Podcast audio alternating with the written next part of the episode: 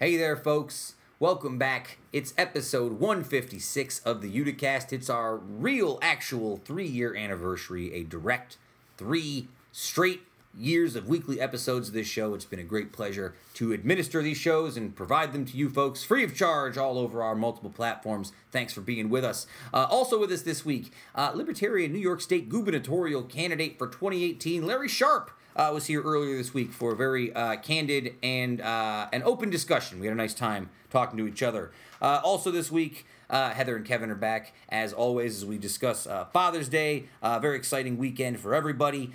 Sort of talk about the World Cup, Donald Trump. Talk about some history lessons. We bring those back. Video games, Roseanne Barr, John Travolta, all of this, so much more, folks. Again, thank you for joining us for these three years, and we hope you keep joining us always. It's our great pleasure to have you here. Let's get into the show.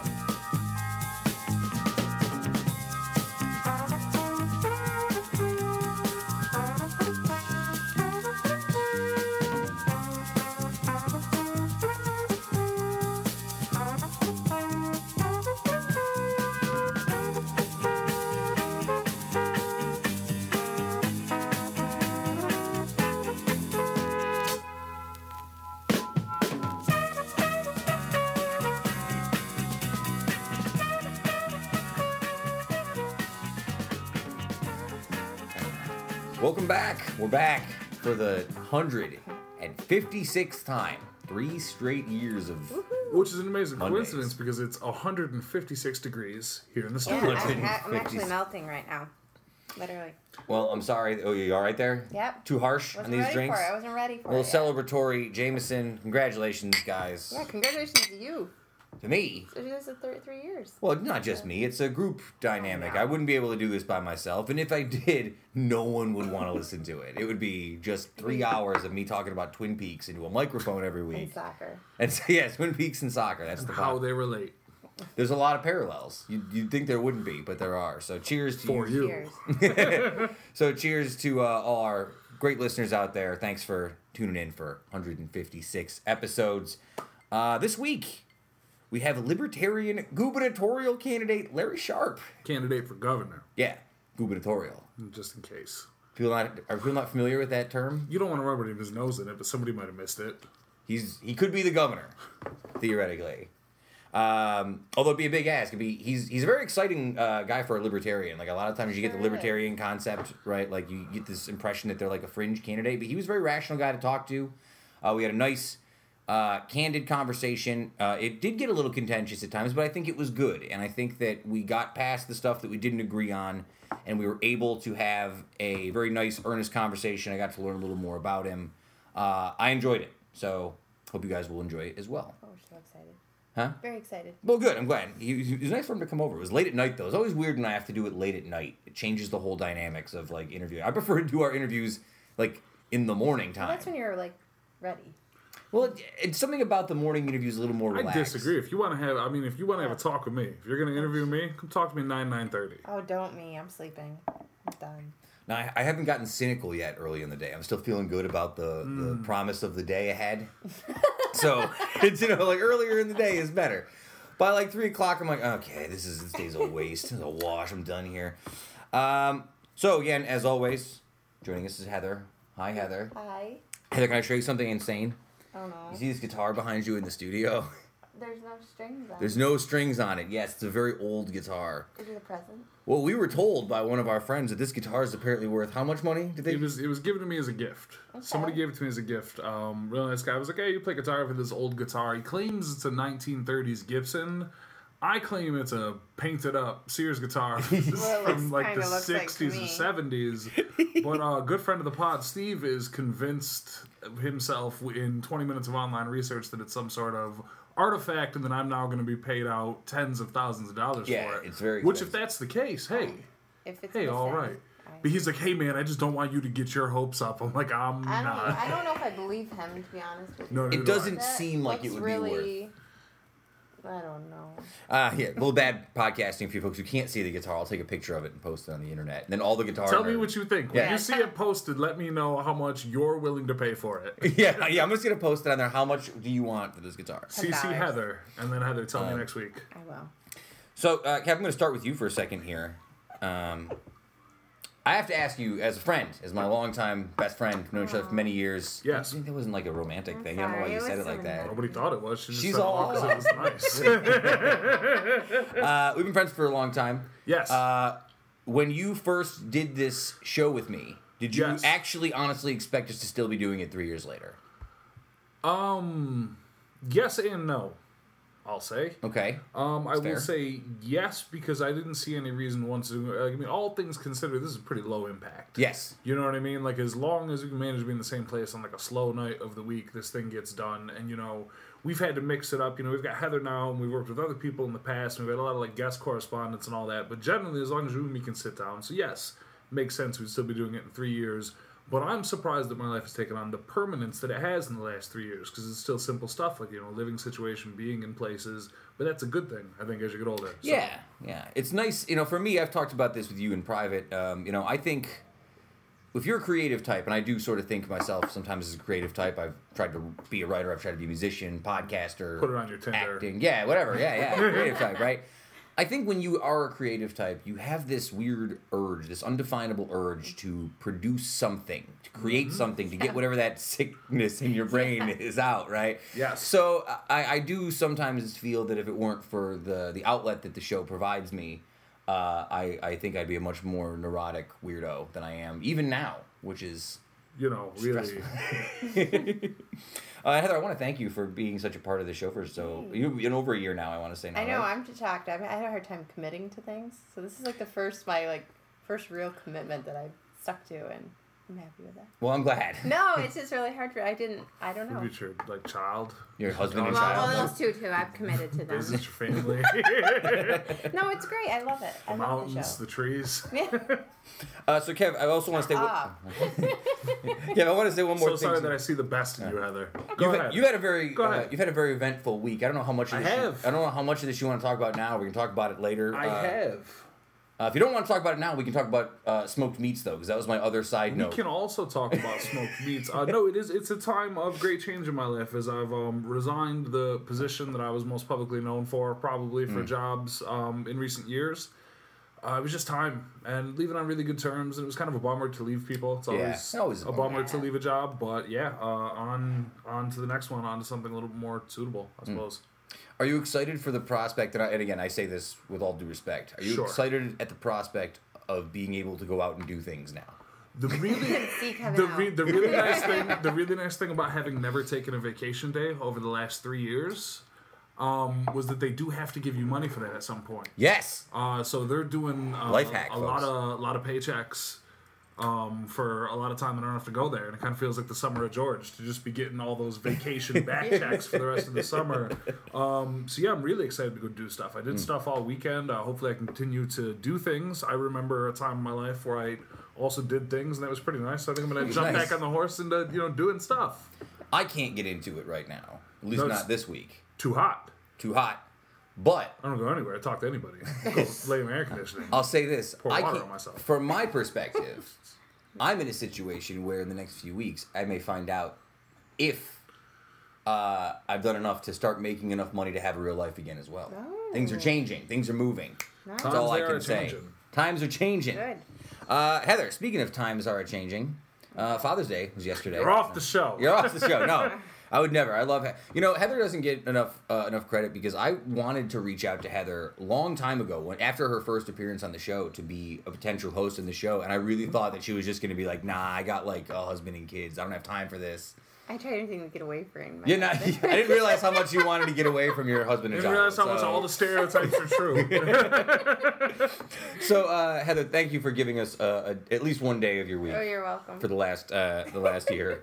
Uh, what did you do for your husband for Father's Day? Anything? No, I didn't. I mean, like we're we we go together hiking and do Mm-hmm. stuff every weekend. So we kind of do what we like doing together every weekend. There wasn't really. That's he's fair. not really into like the Father's People Day. doing we don't nice do, stuff for him. What? Probably hates it. like we went out. We went out. We took Kaz on a hike and we went to the beach and we we went to dinner together. It was fun, but we didn't really, you know. I made him breakfast, Oh, that's pretty nice. but I make breakfast every day. The official way That's to fair. pitch Yeah. the, the official way to pitch that line Oh. is you don't need one special day to show somebody you care. No, if you're you showing don't. them And it every was single day of the really year how much you obnoxious care. to see how many people posted stuff that was. I feel like people are trying to outdo mm. each other. There's, I stay off. Don't, I it stay was off like- on on Father's Day, on Mother's Day, on to some degree Valentine's Day. Like whenever people are out there trying to do the most, I gotta step away. Oh. Gotta I- step away. I, I even can't said do to him, like, "Are you mad? I, re- I really didn't do anything. I didn't put a post with you with pictures of you all over the place, and I don't know. We post pictures all the time. I don't understand why. I would I'm in that boat. I'd be like, don't post any photographs. Yeah, he said if you do, I'll be so mad.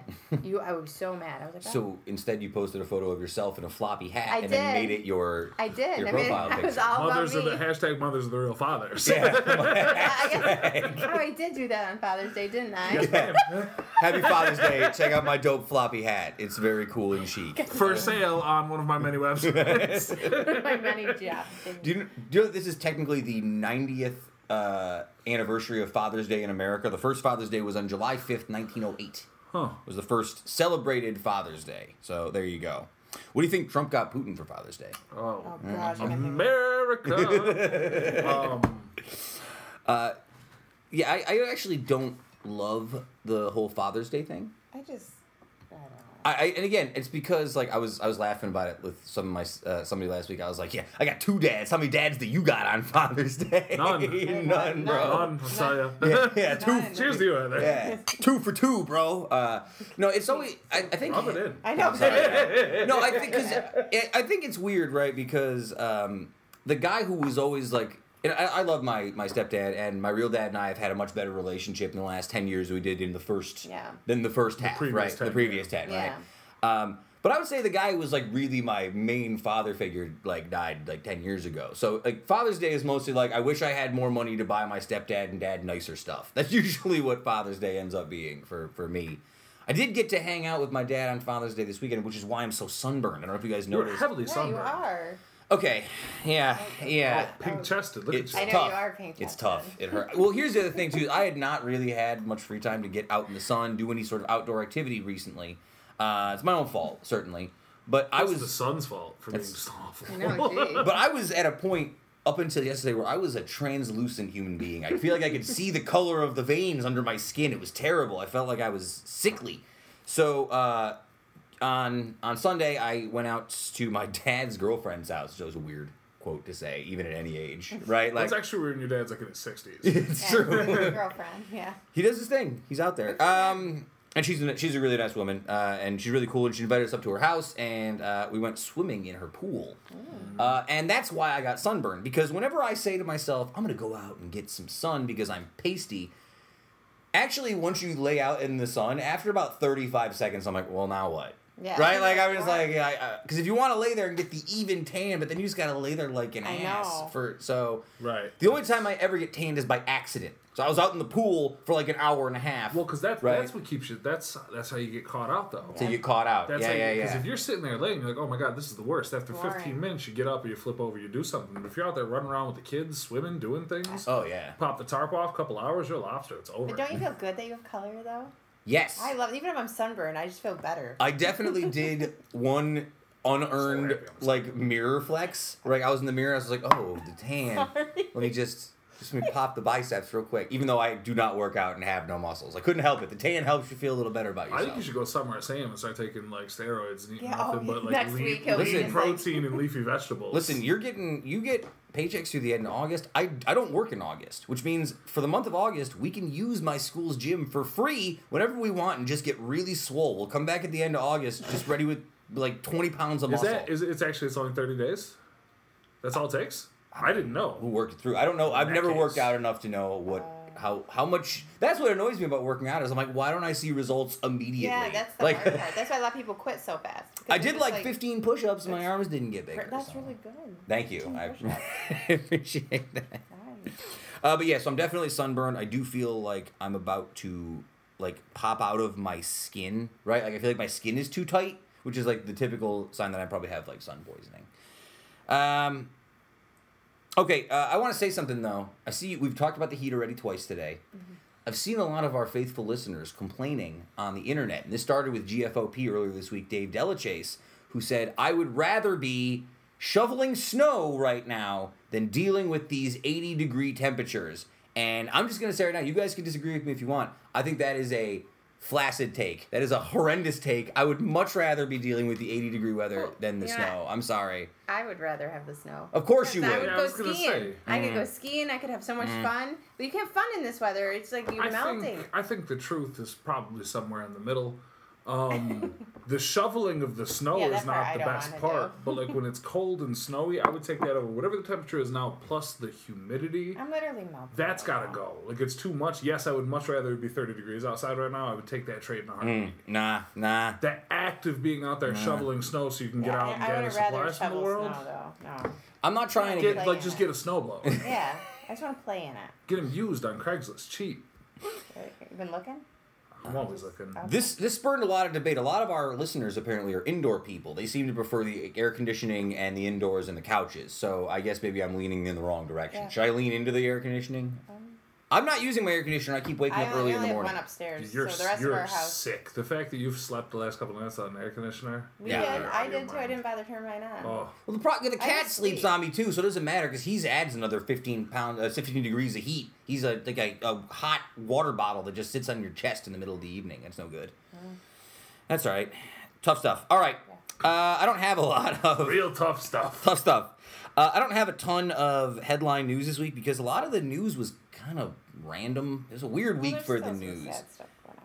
There was some sad stuff going on. The World Cup's going on, but I don't want to get too far into it because I think maybe Justin might come in and I might do a little separate like World Cup segment with him because uh, fine with me. he was on episode zero. Kev, you have had to watch a couple of these World Cup matches with me around the house because they're on weird times of the day. Sure. Have you picked any weird teams you like? Any weird countries you're into? Joke's on you. I'm not watching at all. um, I've looked up once or twice. Like if you yell like, "Oh, that was crazy," I'm like, "Oh, look at these fellas out here. One's in red, one's in white. Who's to say?"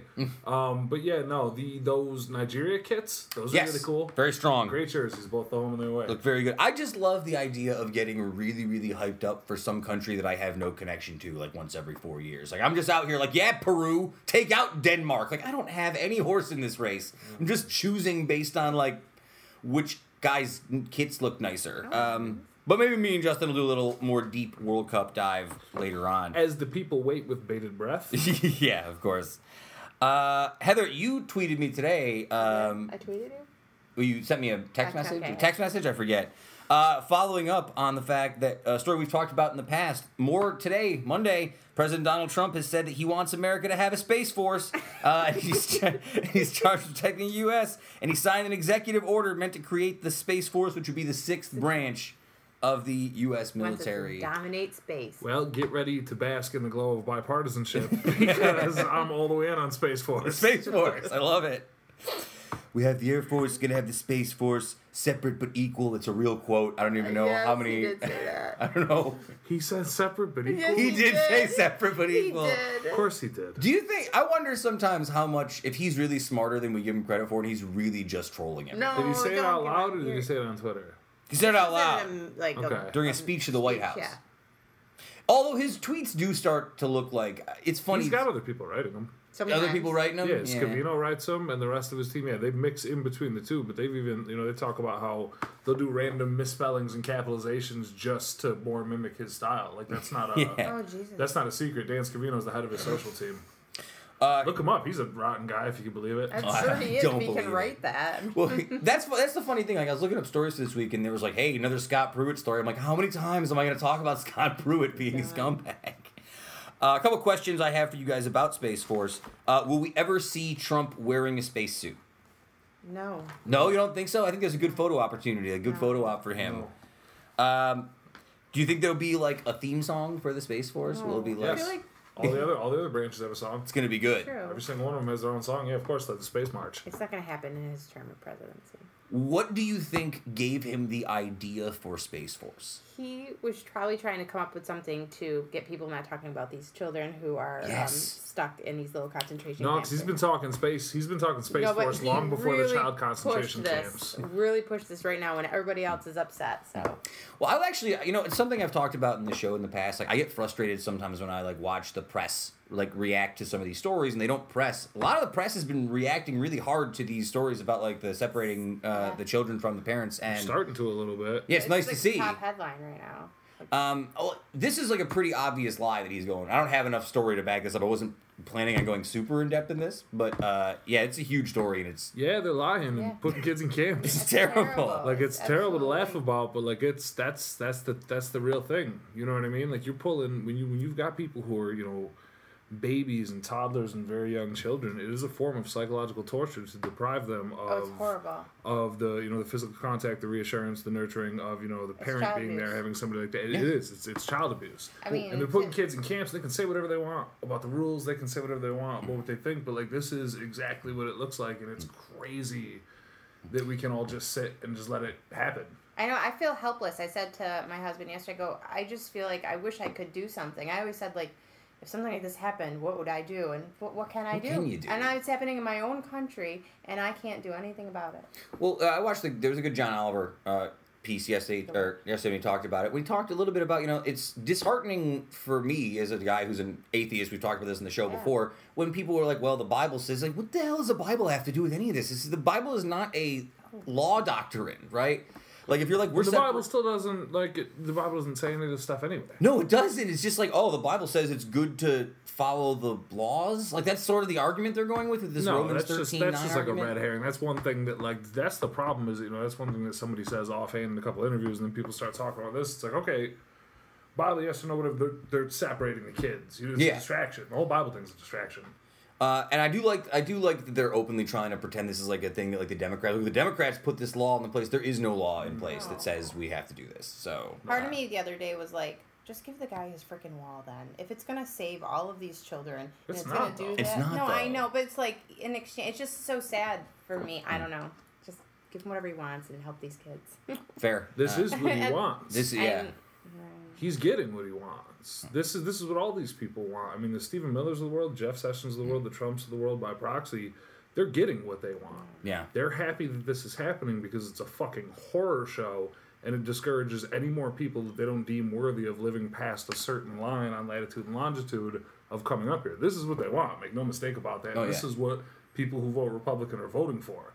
And I think we would all be really, really disappointed if we could read deep into the hearts and minds of a lot of people that we Hmm. probably know and respect and other fellow Americans in this country. They're trying to change the idea of what it means to be American and pervert it into Yes, they something are.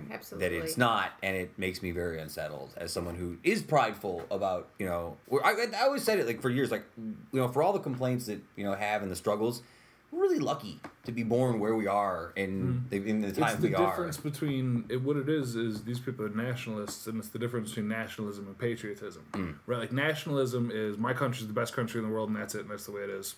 Nothing else to it.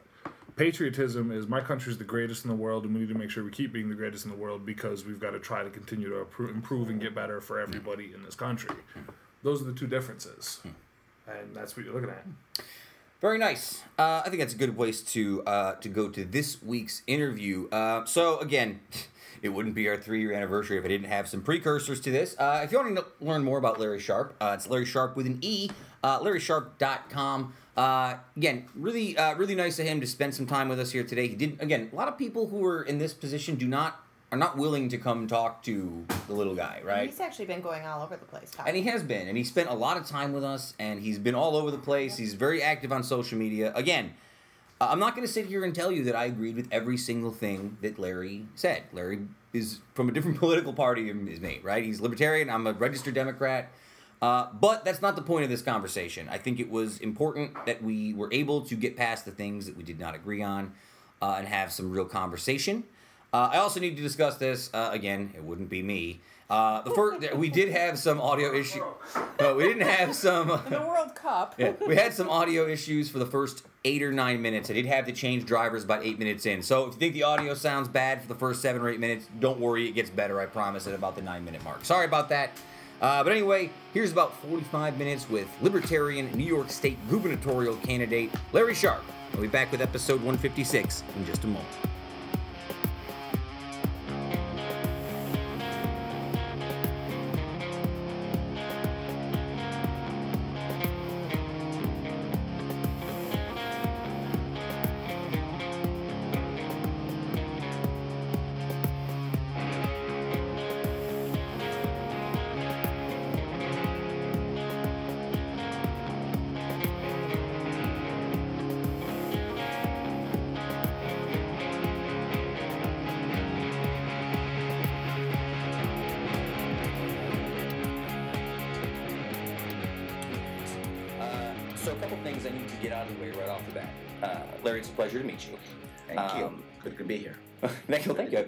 It's warm in here. I'll try and uh, I'll try and do good. something about that. Um, so a couple things. One, um, I did spend about five years in New York, and I know doing my research that you are from New York, so I feel the the need- city? The city, yes, Yes. I, I know. And that, that's how you can tell I spent five years there because I refer to it as just New York. Yeah, right? exactly. yes. And that's how you can tell I've been traveling around because I don't do that.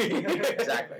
Yes. Uh, and it's a real pleasure to have you come in here. Uh, so you've been in Utica three times in the last few months. Are you enjoying your time here? I am. In fact, I brought my daughter last time and she loved it. She's thinking about moving here. Really? Yes, she's only 14. Crazy. I don't know why. well, I'm glad some people will enjoy it. There we go. Yes, I love it. Well, it's nice to hear because uh, again, for a long time, I, I was mentioning before we started, I grew up uh, in the era when a lot of people wanted to leave Utica, and it wasn't super exciting. There wasn't a lot of progress here. I think as I was leaving, the big story about Utica was that General Electric had left, Mhm. and uh, a lot of businesses were leaving. My mom had been teaching for many years, and Sure. she taught for 44 years here, and you know she loved it, but you know I, I have nostalgia for this, but I understood why people wanted to leave. Um, People living in our entire state. yeah, They're still leaving. We're losing 100,000 Hmm. every single year. I mean, New York State has a lot of problems. You can sit here and say, well, you know, Democrats have done this, Republicans have done that. Let me tell you the truth. Both together have destroyed this state. How do I know that? 100,000 people leaving every year. And every event I go to, I ask people, how many people here in this room are thinking about leaving New York State? Hands always go up. And the worst part about it is, over 70% of New Yorkers don't even vote, which means most of us have given up. I was going to ask you about that. I was doing my Yes. research and I saw that, and it's disheartening. I, even just recently, we had a school board election, local Yeah. school board election, and when you look at the numbers for how many people actually voted, I'm like, that is a remarkably small amount of people who are either unaware of this, Yeah. just totally, or refuse to be Or involved. just in don't it. care. Yeah, and that's disheartening. It is. Now, I got to ask you a question. Again, I'm not going to get into political sides in this. Do you think that in the current, uh, what's called current environment Please of the world we live in, Go ahead. do you think that there is more interest? Do you think people are more involved in general than they were four to six years ago, four to eight years ago? It seems like much more people, at least people are more vocal You know, about their interest there's in it. one thing that whether you like Trump or hate Trump or whatever you might think about Trump, Mm. the one good thing Trump did, regardless, is Trump got more people interested Mm. because there were about 90 million Americans who did not vote in 2016. Mm. 90 million Americans could have decided anyone. Right, I mean, if they all wrote in Bernie Sanders, he Yeah. would have been. If they would have wrote in, you know, Mickey Mouse, Mickey Mouse would be the president. I mean, that's how many people didn't vote. So it made a lot of people say, "Wow, maybe my vote counted. Maybe I should have voted." So I think a lot of people do care more now. But still, overall, in New York State, we have unfunded mandates that crush our counties. So why bother? Albany or Washington is running our counties. So why bother? Now, let me ask you this question. Now, this is, is a multifaceted question, certainly. Why do you think it is that people choose not to vote? Now, I know a lot of people just feel disenfranchised. I know a lot of friends of mine who don't vote who say neither of these parties, neither of the systems work for me. I don't feel comfortable. You've just answered your own question. and is that just Those two things you? Yeah. just said. It's, it's called learned helplessness. It's, Mm. There's literally like a thing. It's called Yeah. learned helplessness, right? People eventually realize, why bother? I don't do anything, right? This actually comes, believe it or not, from a kind of cruel experiment. Yeah. There was a, uh, a, a cage that had four sections in the cage, Mm. And they could randomly be shocked. And a dog was in the cage. Sure. And the dog would walk around from piece to piece, area to area, and it would be shocked randomly. And the dog finally figured out it didn't matter where it went, so it just laid in a corner and whimpered. Mm. That's who we are right now. We are seventy percent of us are laying in the corner and whimpering. But something else. I was at uh, Auburn Prison recently, um, the correctional facility there, and there were so many people there who were just saying, "I just can't wait to do my time and leave." Yeah. And I thought, well, maybe it's just them. No, there's a lot of people I see. Now, four more years and I'm out. Three more years and I'm gone. Five more years and I'm gone. Hmm. There's a lot of people who don't bother voting because they don't care anymore because they're leaving. Yeah. They don't care who the governor is in four years now because they're gone. That's just your problem, not theirs. What do you think? Uh, what do you think was the draw for New York, and why do people want to leave so bad? Now, just because the taxes? I know that's been a common thing. Is that New York has incredibly high taxes as a state? Yeah, yeah. Absolutely. High taxes, a lot of regulation, uh, and but not just that, lack of opportunity. Mm. We have poor education, lack of opportunity, high taxes. Wow, that's three for three. Yeah. Cato Institute ranked us actually 50th in freedom. We beat California. Well, We're number one. yes, we are. Beat California, least free. Uh, Larry, I want to get into more of this, but before we do, I generally like to follow my format here. So I want to ask you a couple questions about where you're from, so people Sure. get an idea of where you're from. Uh, you are initially from Manhattan, New York, which makes you one of the few people I know who's actually from That's New York correct. City. You may not know, but about one third of all New Yorkers are actually not born in the country. Mm.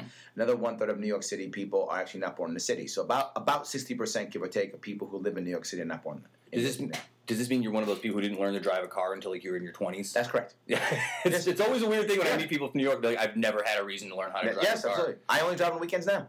Well, well, the subway Yes. system's the way they are, and I want to get into that later. Ah, it's a disaster. It's, embarrassingly bad. It's It's, embarrassing. Yes.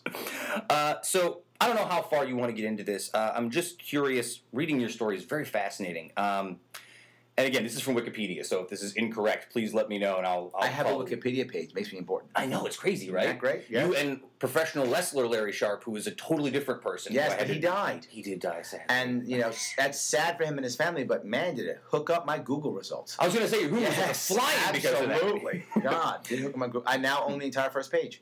It's true. One before I did not. Well, I got to So I want. This is a somewhat serious story, at least from my perspective. So I want to ask Go you ahead. about this. Uh, your birth parents gave you up for adoption. You were Correct. adopted only a few weeks later, Yep. uh, and then uh, while you were preteen, your father passed away. Correct. Yes. Now, this is not the same thing. I'm not comparing it. I was a child of divorce. Had a very rough divorce from my parents growing up. Family law is a disaster, and I'm going to fix that too in New York State. Well, I guess my question is for me, it generally affected the way that I interacted with people going forward. Right? There was a weird uh, way in which I felt about trust and, and those kind of things. Do you feel like growing up in that way affected how you see the world and how you Of react to people? I mean, when you when you there's two things. One, I'm I'm biracial, right? So I I'm always dipping my feet into both sides of that, left and right. And so I've learned many things that a black male needs to know, Mhm. and that a white male wouldn't need to know. Different things. How do I get into an elevator? How do I talk to people? How do I do things like that? Right? Do, when do I keep my ID and wallet on me when someone else wouldn't even care? Small things like that. that Right. Of course. So that did affect me, but something else.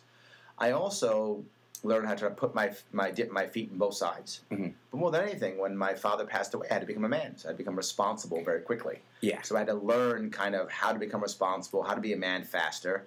But he, but I struggled with that. I wasn't that good at it. That's one of the reasons why I joined the Marine Corps at 17. Joined the Marine Corps at 17 because I was looking for those positive male role models because I desperately wanted, I wanted a, a male role model to tell me, "You're doing a good job, son. You're Yeah. doing a good job, son." Now I didn't know it then. Obviously, I was just acting. Sure, of course. I can look back now and know that's what's true. No, I understand that completely because again, my, my father, when I was, you know, my I don't want to get too far. My parents were divorced. My father was gone. I had two sisters, three aunts. Uh, I was surrounded by by women, and again, I think it it helped me in the long run in terms of my mom doing all these things she did for me. I understood what it meant to sacrifice for somebody, Sure. right? To be a single parent and fight through the the struggles of divorce and bankruptcy.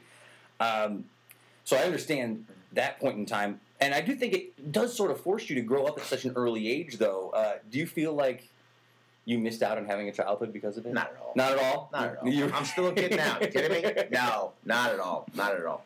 Uh, so I'm gonna talk about just talking in the car about playing Dungeons and Dragons. You kidding me? No. Still a kid. Gonna be a kid forever. Can I ask you why the Marine Corps? I'm just kidding. We've had a few people who've talked about I don't it. mind at all. I wasn't gonna join the Marine Corps. It's a good story. I was gonna join the Army. My Mm. father was in the Army. Met my mother in the Army in Germany. So I was gonna join the Army. I went to the recruiting station and I was gonna join the Army. I went to the recruiter. He said, "Ah, yes, come on in. We're gonna make you a general in three weeks. You're gonna be running the Army, seeing the world. It's gonna be awesome." I thought, "Oh my God, this Army's great." Grabbed all the the, uh, book covers and the bumper stickers, and I'm ready to go. And I'm walking outside, thinking I'm gonna join the Army. Sounds awesome. The Marine Corps guy's outside because they're all in the same. All the recruiters are in the same building. He's got his arms folded. He says, "Hey, son, you talked to the Army guy?" I said, "Yeah." He said, "You got a second? I said, "Sure." Went inside, sat me down. He said, "That Army guy promised you a lot, didn't he?" I said, "Yeah, he promised you a lot." He said, "We call that the solar plan. Everything under the sun." I giggled a little bit. He says, "You know what I promise you?" I said, "What?" He said, four hard years. Are you ready?" I said, "Yes," and I signed up. Mm. That's how I became a Marine. Now, how long were you in the Marine Corps for? How long did you serve? Almost seven years. Seven years. Yeah.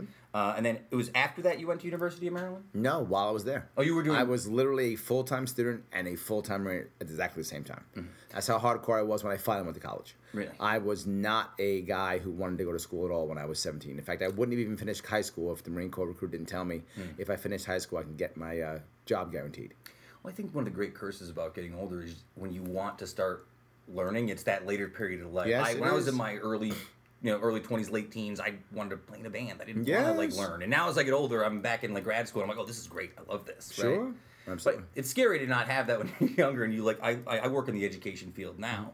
And it's crazy to see kids who just like don't think about like yeah whatever I missed it I'll I'll move past. They don't see the the importance of education at this point in time. There almost is none in this state. Are you kidding me? No. Why does it matter? Are you kidding me? Don't fool yourself, my friend. Please. I know you live in education. I'm trying to insult. I'm just being very clear. Hmm.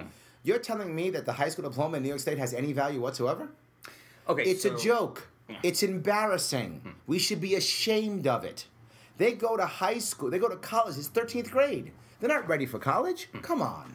Well, This whole thing has to be re- revamped from beginning to end. Common Core, disaster. Teaching to test, disaster. ACT, SAT, useless. Regents diploma, who cares? Well, the problem These are- is- it's a terrible idea. a lot of these colleges like well, i work in basically i work in a job that works for a high school that helps kids get into college and a lot of the stuff that you look at if you're a college choosing kids is antiquated the idea of how we choose which kids are are worthy of investment in a college degree Absolutely. is disappointing Yes. We've been told a lie for decades, and that lie is your only way to success is to get a good college degree and get a good job. That is a way to success. It is not the only way to success. Lots of people can have success without college degrees. And uh, not college degrees, not college degrees now.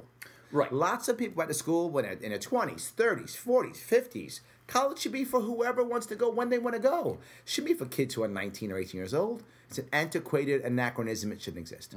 Well, and that's a great point. And I think a lot of people talk about this idea that, like, when we were growing up, this was the story we were told. That's correct. You go to high school, you go to college, you get a degree, you get a job, you work that job. Absolutely. Uh, now, and as I get older, as I look in hindsight, I'm like, I missed out the internet boom. I Absolutely. missed out getting on like a trade. That's the thing. I, I, I don't. I'm surprised you don't see more trade schools or trades. It's because of that lie that sits here in New York State. Hmm. New York State, and it's all over, but it's happening in New York State. The idea that no, you must go to high school till you're 18, and if you go to BOCES or CTE, somehow you're not that smart. Hmm. But here's the worst part: the kid who goes to BOCES or CTE, the kid who goes there, by the time he's 24, 23, he's making seventy thousand dollars a year and has no debt. Hmm. The kid who went to college, he's working as a barista and he's got $100,000 in debt. Exactly. Who's the smart guy now? Oh, it makes total sense. I think the BOCES kid's the smart kid. Well, and I, if you look at a place like uh, BOCES and even uh, I would say Mohawk Valley Community College over the last few years has really leaned into these sort of trade programs as a new way to stimulate uh, growth in the school in general. They do the drone programs, they do the HVAC programs, they do a lot Yeah. of that stuff. That that's a real draw for people who you know. And again, Yeah, but, yeah, but you have the Board of Regents stepping in and controlling some of that. Well, yeah, that's true. Yeah, and it should not. Why is the Board of Regents control any of that? It shouldn't. Let the colleges decide what they want to teach. Let the kids decide what they want. Hmm. And why do you doing it 18? Why not 16? Well, that's a great point too. Yes. we also ask kids a lot of wanting to know exactly what they think they want to do at an early age, which is very disheartening for the kids. No, no. I think it's a good idea. Really? Are you kidding me? They should be getting jobs at 16, 17 years old, getting out right away. But Larry, they make a mistake. Good, make it now, not at 26. Yeah. I would rather than make a mistake at 16. Go off and try something. Go work on a farm for two years. Go go go make apps for the the you know the iPhone for two years. Go work in an office for two years. We have we have child labor laws in this country where it's it's as if we think they're going to die in a factory accident or mm. something. It doesn't happen anymore. What's going to happen if a 16 year old works 40 hours a week or 50 hours a week? Who cares? They're going to get. They're going to learn a trade or they're going to get a work ethic. Who Well, cares? I've seen the process of what it takes for a kid to get uh, that little blue piece of paper, Yes. that working card that they need to go to get to Yes. get a job, and it's frustrating what they have to go and through. useless. Hmm. It is both hmm. frustrating and useless. Hmm. All it does is a it creates a barrier to youngsters going out there and getting some real work experience. We have a current system where the people, the kids, spend the last two years of high school smoking weed and playing video games, taking study hall and and, taking gym. Yeah. and then two, then they send them off to college. They have two years of bad habits. Of course, they're bad college students. And then they spend six years graduating college. Then at 24 years old, they've got debt and never had a boss and a bad work ethic. What do you expect? Well, yeah, I know. I, I, I think you're right. And the problem, though, is a lot of these kids grow up in a different. Again, it's hard to say. I see a lot of the differences. Like we've built this world for kids, Yes. where everything is instant access. They Yep. get whatever they want at all times, and then we're mad that they don't pay attention or they Correct. have short. Like, we gave them all these things, and we allow them to do it, right? We give them, we, we create kid centered environments, Hmm. which destroys the kid. here's the problem. One of the reasons, and there's many reasons, but one of the reasons why you have so many problems with marriages is because you have a kid-centered world. You don't keep your marriage because you're a good father or because you're a good mother. You keep your good marriage because you're a good husband or a good wife. If you really want to help your son or daughter, don't worry about giving them stuff. Instead, show them what it means to be a happy male or female. So that's their image of womanhood manhood. So they uh, try to act out and emulate that good thing and or go after that good thing in their mates. This is what matters. We focusing on I have to give my kid everything. No, I grew up poor. Hmm. So what? You, you don't you don't grow up happier because you're richer. That's not how it works. You may have more opportunities because you're richer, sure, hmm. but you don't grow up happier because of that. Hmm. You grow up happier because you have a happy family. So I have an idea. How about let's cent- let's stop centering everything on making sure the kids are perfect and everything's great, and instead center on uh, on husband and wife or spouse, however you decide to choose spouses. That spouses are happy. How about that instead? Well, that's, and that's something I think is interesting now. If you look at like the way that millennials and younger folks are looking at relationships, you know, my parents were married at like 17, 18, getting Yep. out of high school, right?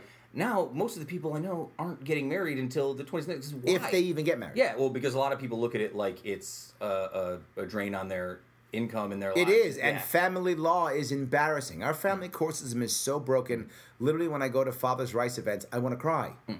It's horrible how the family court system is breaking men across this state, literally breaking them to the point where they have to either decide to do something illegal, Mm-hmm. to abandon their family, or commit suicide. Mm. This is a serious problem that no one talks about. It's embarrassing. Yes.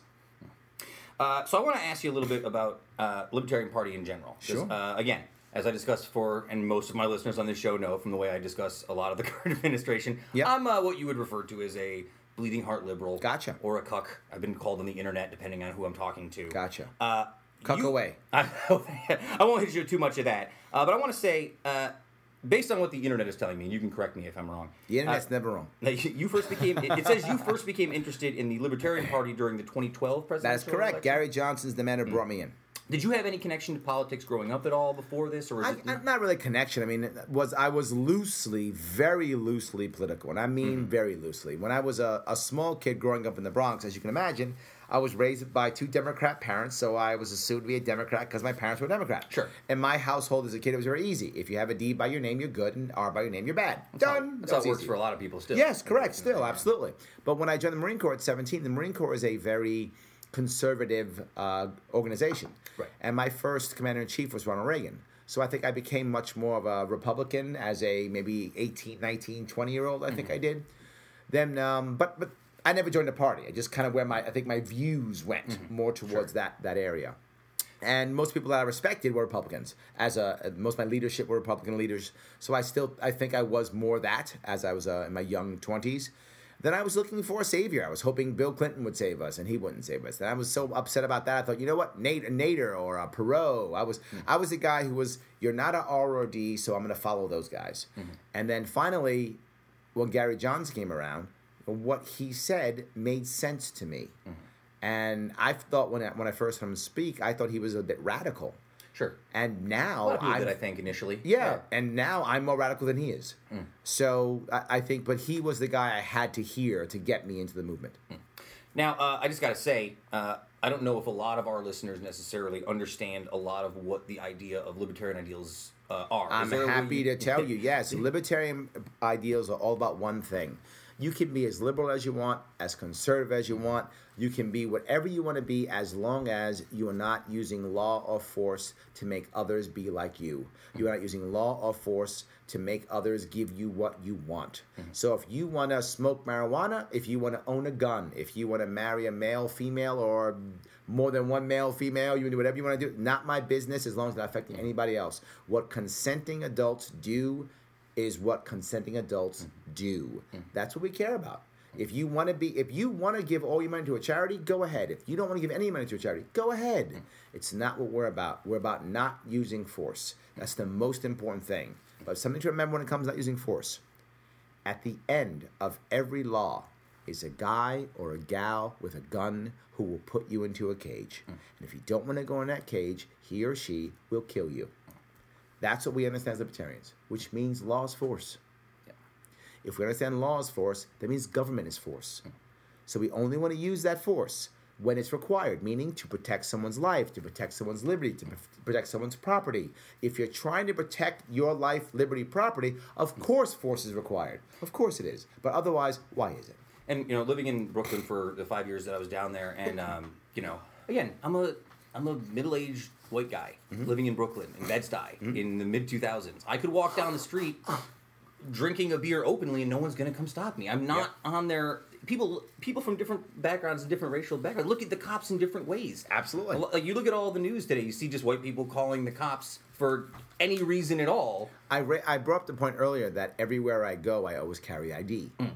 I carry ID because my father taught me that. And my father was a cop and a corrections officer. And he said, always carry ID no matter what you do, always carry ID. I go I have a I live in Queens. I have a store across the street from me. I won't go to that store with my wallet in my pocket. Yeah. I am so taught that you will always have ID on you because you're taught as a, as a young black male, if you don't have ID and you fit the description, you're getting arrested. You're getting arrested. yeah So yes, that I look at it different. Of course I do. Now, uh, I'm going to throw a lot of things at you real quickly here, and there's a lot to unpack. But this is just a base of what they said are the things that you view or you support politically. That I view. Yeah, that you view and support. Great. I, I know. It's, like to be told what you Maybe do. I do. Let's go. Hopefully I'm Uh, right. It says that you are a supporter of free trade, small business, new technology, criminal justice reform, ending the war on drugs, uh, ending term limit or keeping term limits the way they are, uh, single issue voting in Congress, repeal of victimless crime laws, and non-interventionalism in foreign policy. There's a lot. right and that's all into. yes, except for there's only one. Everything's true except for I am for term limits. You are. That's what I meant to say. Yeah, yeah, Yes. yeah. Uh, and that's been an issue locally as well. Yes, Uh, I am for term limits. Yes, I will term limit myself out as governor. I will only do two terms. And I'm just curious. I think I know the answer. Do, is there a particular reason you feel that way, or just do you think that's the right thing to do? Is just a fair thing to do? No, as a, as a general rule, if a person is that good, now to be forward, I don't mind, and, and a lot of people disagree with this one. I don't mind if someone leaves for two terms and comes back. Right? If if the, if the if the area says, look, we made a mistake, this guy really is good, we want him back again, I'm fine with that. But once you start going past eight, ten years, the odds of you being corrupt just shoot up so high. Mm. The odds of you being lazy just shoot up so high. The odds of you just thinking that you're the greatest thing in the world just shoot up so high. Is it possible someone could go 12, 16 years without being that guy? I think it's possible, but I think it's so unlikely. I'm for term limits. this is a really vague uh, comparison, but I always think about the Joe Torre thing. You Yankee fan at all? Yes, absolutely, 100%. You born Yeah. in the Bronx. You kidding me? I'm with the Bronx. Well, yes. I hope so. yeah. Some Yes. people are Mets fans in New York. Yes. say you live in Queens. So Yeah, I live in Queens. I, live in enemy territory. That's true, Uh, yes. so, uh, but you know, even as a Yankee fan growing up, when Joe Torre they won all those titles, Torre got fired. After a while, it's like you're getting diminishing returns Yes, with the same person. it was fine to get rid of him. And I love Joe Torre, and he gave us a bunch of championships. Now I got to ask you this: 2016, uh, you were you came in second. I did. for the Libertarian uh, vice presidential candidate. By 32 votes, not that I'm counting. Now that's what's interesting to me about this is you're saying you got into politics into libertarianism in 2012, Yep. and in 2016, that's very fast. It seems very fast. to We're a small to- party. No, I understand that, but it just seems We're like a small party. We- So you were you must have really just like this must have spoke to you in a way I'm that good at what I do. Mm. That's all it is. I'm good at what I do. When I'm serious about something, I'm serious about something. Mm. I'm running this campaign. I'm running it for months, and you know, right now, I'm I have a shot at winning this thing. Mm. Because I'm serious. I'm taking it seriously. I'm out there campaigning. I'm meeting people. Yeah, I was serious. That's why. Now, uh, what would you say is the biggest lesson you think you've taken from that vice presidential campaign into the uh, the 2018 gubernatorial campaign? Run early, run early, Run run, early. early. I That's- ran too late. I read a really interesting article actually that you did with I want to say City and State New York. Yep. You did an interview with them, and you talked a little bit about that, about the amount of time difference that you had in terms Yes. of starting early. Absolutely. I started this campaign last August. Yeah. Yes. Uh, it says here uh, July 12th was when you announced your candidacy. Yes, Yeah, yeah. but I really started hard t- Yeah. Mm. August. I announced July 12th is my birthday, and which actually, by the way, is coming up here in a couple a couple of weeks. Oh, Yes, absolutely, Are you feeling? Uh, you I'll be excited for 50. Wow, the big five zero. I'll be the big That'd be five quite the zero. birthday Yes, gift for you. it would. Yes, absolutely, the big five zero. So yes, no, uh, I, I I think you got to run early. Mm-hmm. The earlier you run, you you. You learn your mistakes, you fix your organization, things begin to rock and roll. So by the time you're in the thick of it, things are moving. So I got to ask you a little bit just about uh, your time so far in upstate New York. You've been here three times in the last how how you said recently? No, I've been all over New York. I've been recently only in, you've been here. I've only been in Utica three times. Yeah, yeah, yeah. But I've been all over the place. I've been to Rochester, Buffalo, Jamestown. Um, I've been to uh, Hornell, uh, Corning. Hmm. I've been to Watertown. I've been to Canton. I mean, I've been to Middleburg. I've been to Albany. I've been to Rensselaer. I've been to Troy. I've been to Seneca Lake. I, all over the place. So let me ask you. I, well, I'll start off with one. But do you feel? Do you hear the same issues repeated when you go to a lot of these same places? Often. Often. Often, not exactly the same, but very similar. Yes, most of them are. I see my family leaving. I see my friends leaving. Um, too much taxes. Um, school districts terrible. Potholes are horrible. Cuomo's got to go. Doesn't care about us. New York City and or Albany run everything. I hear it all the time. I the, the funny thing about Cuomo is uh, I know a lot. Even my my cousin who you happen to meet outside was going pretty hard in on Cuomo. I do feel like even as an upstate New Yorker, I don't have a I don't have any real opinion about him. I feel You like don't have he- any opinion whatsoever. I don't think he pays much attention to upstate New York. Isn't that a seem- bad thing? It is, and I've had you know Assemblyman Brindisi's been on here many times, and he's been very vocal in his uh, displeasure with how Cuomo has treated upstate. The New York. Republicans too. Yeah. The Republicans have picked for the gubernatorial election two downstate liberals, Mm-hmm. knowing that most of upstate's red. Yeah, They've picked two downstate liberals for the Republican Party, Mm. and the Conservative Party backed them, and the Reform Party backed them. Well, you had a really interesting quote in that uh, in that City and State article that I thought is totally dead on. Uh, it was number one: the Republicans cannot win this state in a statewide election. Impossible. yeah, it's it's always been. It seemed that way. Impossible. At least a decade. Uh, look, Republicans win locally often, and if you Yeah. if you like your Republican, local Republican, odds are high you can you can have that person win. Well, in a local but election- statewide, yeah. a Republican hasn't won, and I mean statewide Yeah. at all. Governor, senator, AG, nothing. They haven't won any statewide elections Yeah. in over ten years, and the state's getting bluer. It's not going to happen. you think- Molinaro is a joke, never going to win. It's embarrassing. The idea that people think he's going to win, Hmm. he's a sacrificial lamb. All he's going to do is make sure they're fighting for second place. It's embarrassing. Is that just an effect of New York City? Does New York will New York City always swing everything blue? Of course Yeah. not. 70% of New Yorkers don't vote, to include 7% of people in New York City. Yeah, yeah. Therefore, with 8 million people who don't vote, if enough people upstate, Western New York, Central New York, Southern Tier, uh, North Country, if they decide to get off their butts and vote on November 6th, Mm-hmm. I'll be the governor, and New York City will not always win. It really is that simple. Get up and vote. There are enough people in this state who are not voting Mm-hmm. to where the other parts can actually do it. All right, so I have one. Uh, I have one local thing to discuss with you. I know that you uh, recently, I want to say yesterday, or the day before, you uh, had a meeting with the No Downtown Hospital group. Absolutely. Uh, I know you talked very adamantly about the eminent domain issue. I have a habit of speaking. Yeah, that bothers me a lot. Yes. Now, uh, so this is an issue that on this podcast in general, we've had uh, a lot of conversation on both sides. I've had Mohawk Valley Health Systems in here. I've had Brett and the No Downtown Hospital people here.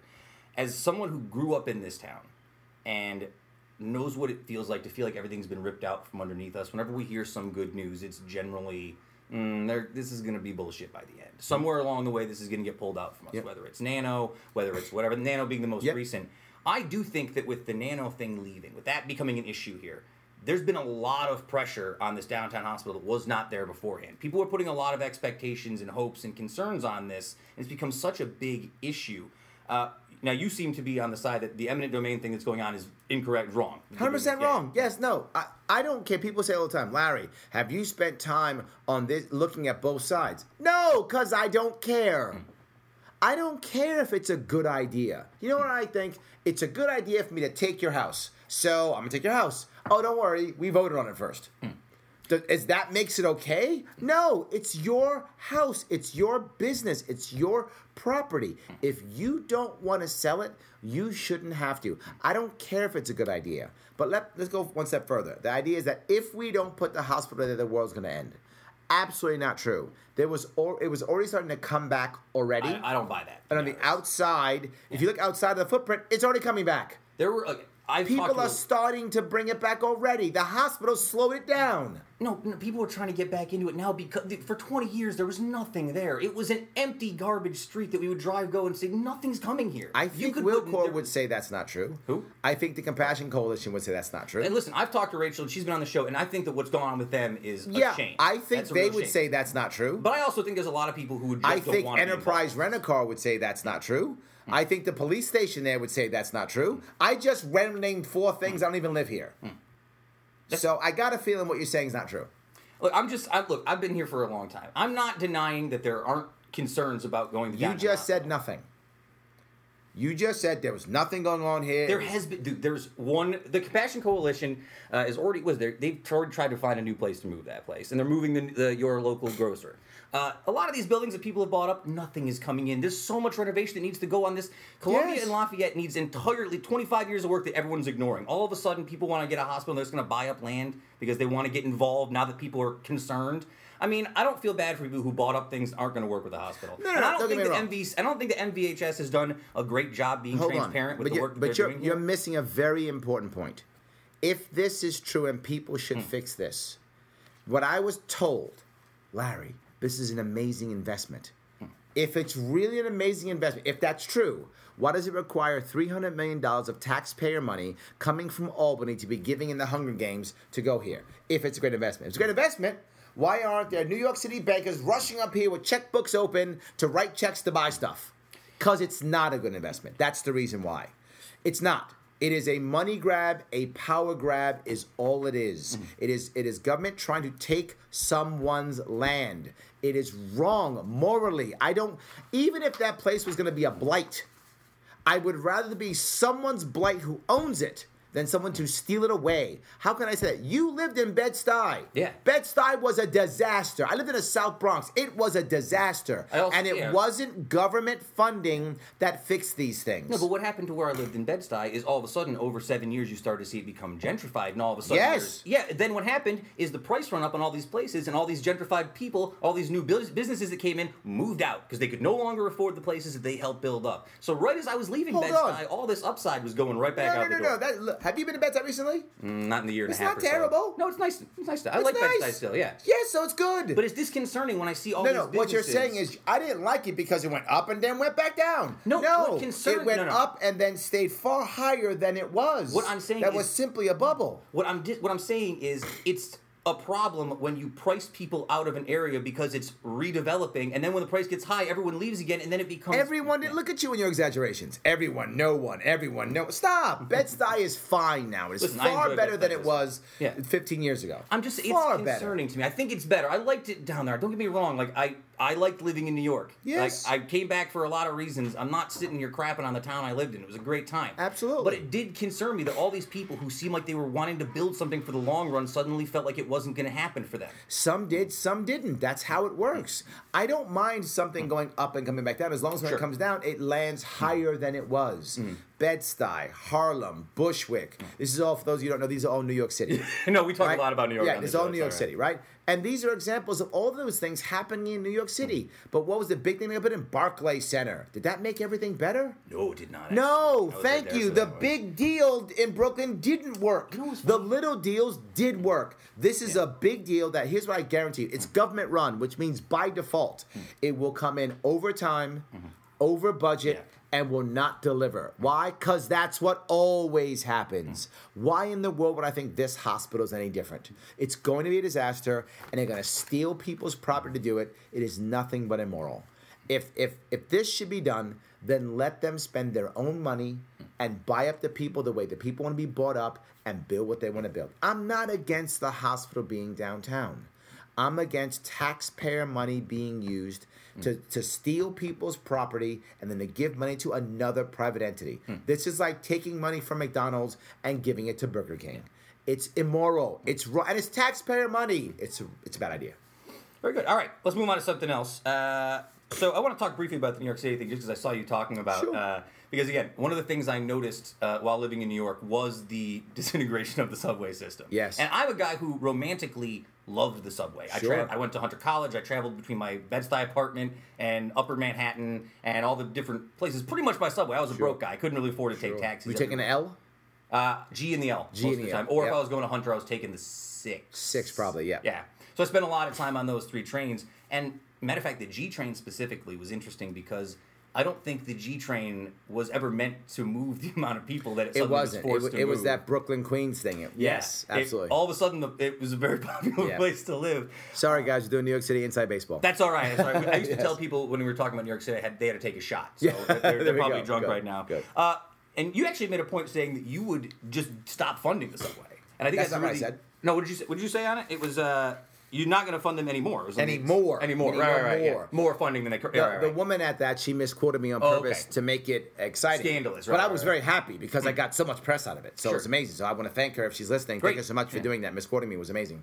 so um, what I meant is any more than it already has. Sure. So no Yeah. extra money. The Right. budget is the budget. We've been doing this for years. We've been taking taxes from other things. Sales tax, property tax, uh, bridge and tolls, and throwing money at the MTA. The average MTA employee makes $118 per, per hour. Hmm. They don't get any more money from me. None. They do it. $18 an hour.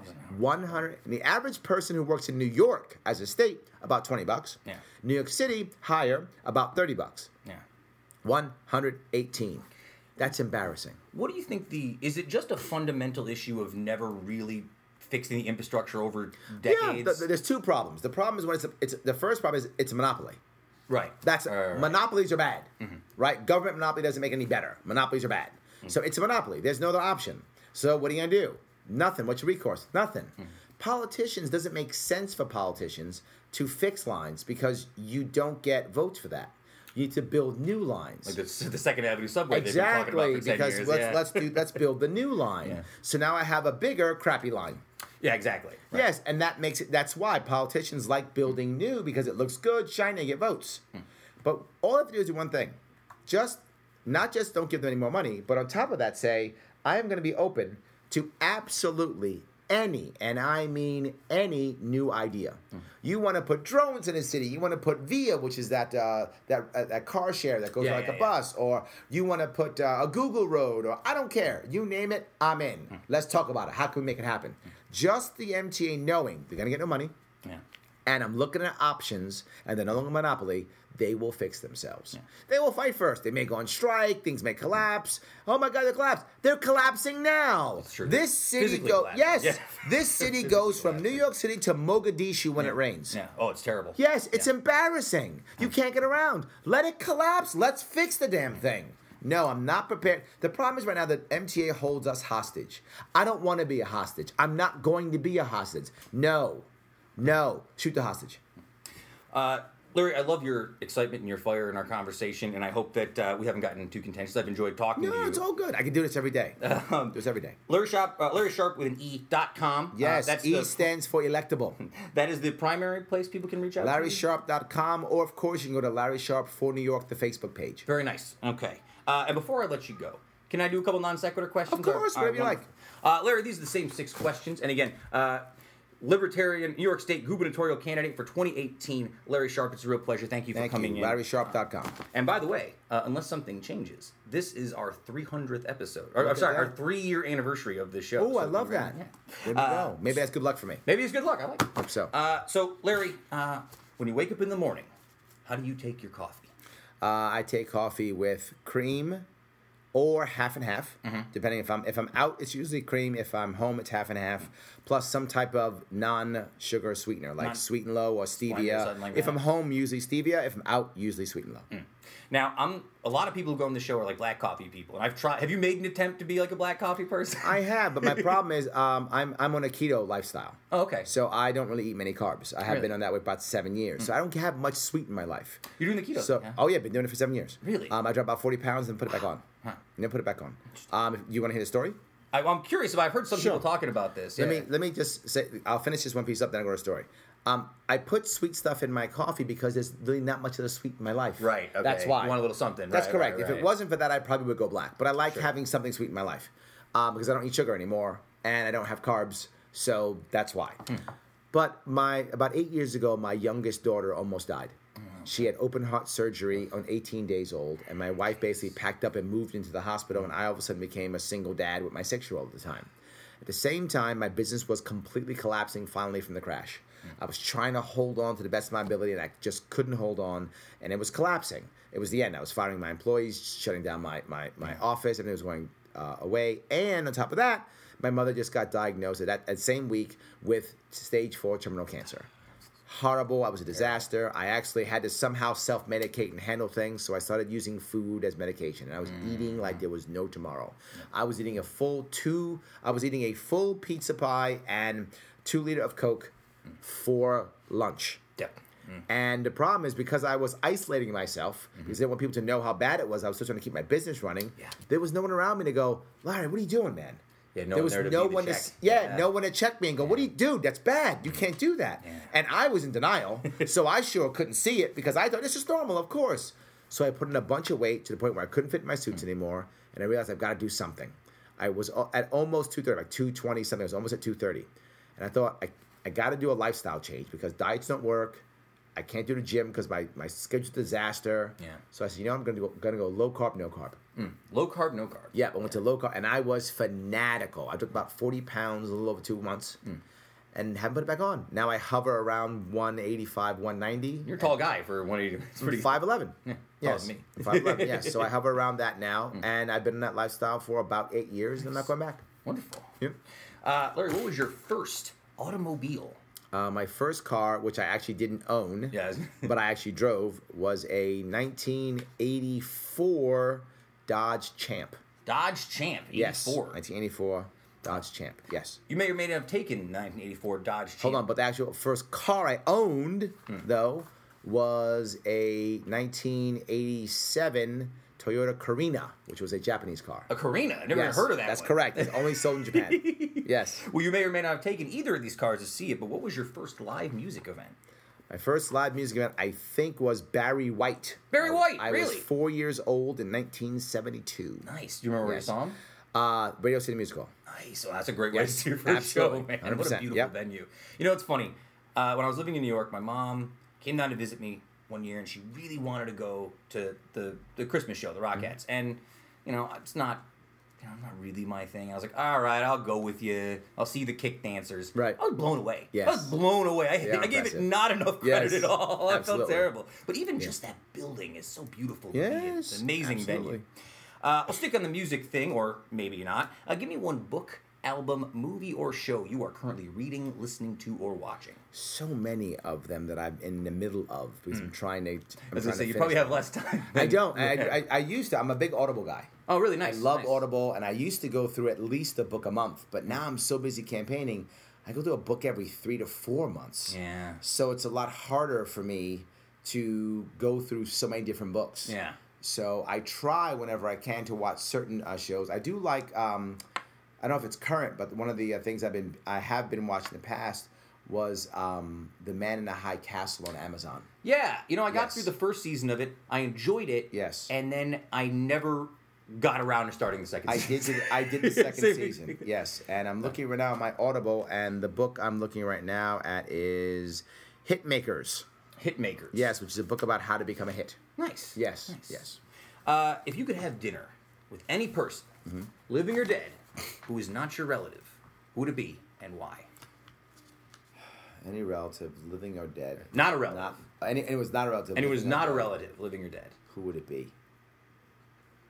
This is usually the stumper question. People have. Um, Does it, it the, and I'm assuming it could be late in their life. yeah, anyone. Yeah, anyone you want to talk to, Yeah. anytime in their Um, life. I think it will be probably, and assuming he can speak my language. Yeah. Assuming he can speak my language, it would probably probably be Miyamoto Musashi, Oh, um, the samurai. Book of Five Rings. Yeah, yeah, yeah. Book of Five Rings. I'm Yes. watching Westworld, which is why I know some of that. Yes, talk about absolutely. that. Book of Five Rings. Um, maybe him, or if not him, Hmm. um, Otto von Bis- Bismarck. Mm, interesting. Yes. Interesting. Yes. Both of those people, in different ways, understood how to be successful and move people. Hmm. Yes. Otto von Bismarck at the grand scale level, and um, Miyamoto Musashi at the individual level. Uh, and Larry Sharpe, last but not least, um, By the way, I have pictures of them on my wall. really, Both of them. nice. You got to get the whole the, the posters on this. That's nice. I do. I have cool. him, uh, both of those two, plus Frederick Douglass, um, Sun Tzu, Huh, nice. and I think I might have one more. I forgot. Yeah, probably one more. I forgot which one it is. Yes. Uh, and besides, um, besides all this, Sorry, Machiavelli. Oh, Machiavelli. There's the that's, one. that's, the, that's the one you see a lot. Actually. the That's an important one. one. uh, give me one more thing that you, Larry Sharpe, are passionate about. Passionate about? Yeah. Um, people being happy. This sounds silly, but it's true. I'm the guy who, when I see two people getting together and starting to have a relationship, that I worry about it. I'm that guy who goes, I hope they do well. I remember once I was doing my campaign manager bothered me. I was in a car and we were talking about it. I said, you know, I hope these two guys do well. I hope they do well, whatever. And he goes, You care? I said, I do. He goes, Okay, if you care so much, if you had three wishes, would it be one of your wishes? And he was kind of teasing me about Yeah, it. Yeah, yeah, sure. And I said, you know, if I had three wishes, one of my wishes would be that I could somehow help people have better relationships. Yeah. So yeah, that, I, I care enough that that would be one of my wishes because people have asked me before, Larry, how, how, how do you get happy? I said, happiness is positive relationships, whether they're business relationships, personal relationships, familiar relationships. But if you have positive relationships, regardless of how much money you have, regardless of what job you're doing, if you have positive relationships, you'll be happy. Hmm. So I'm passionate about getting people to be happy. That's what I am. No, and I think that's great actually because one of the things I, living in New York for those years, I came back. I felt like I carried a lot of cynicism with me for whatever reason. yes. I don't know if it was, it, and I'm sure it was there before because I was a punk kid too, right? But I think that living in New York and I amped up that cynicism.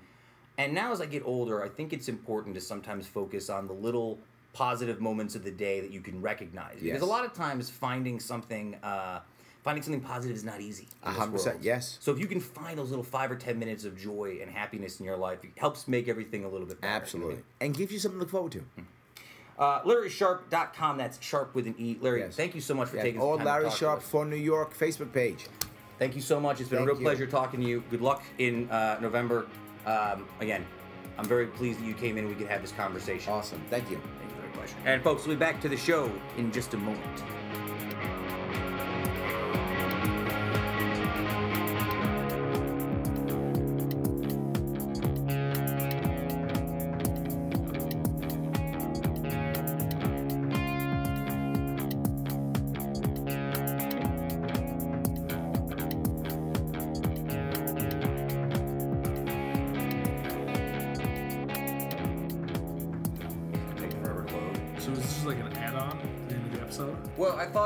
Appropriate since uh, Made in Utica's Justin Parkinson, who's joining us here, a little late night podcasting, well, later than normal. Much later. Utica's biggest soccer fan. So Utica's biggest soccer fan, that's right. Uh, the controversial one.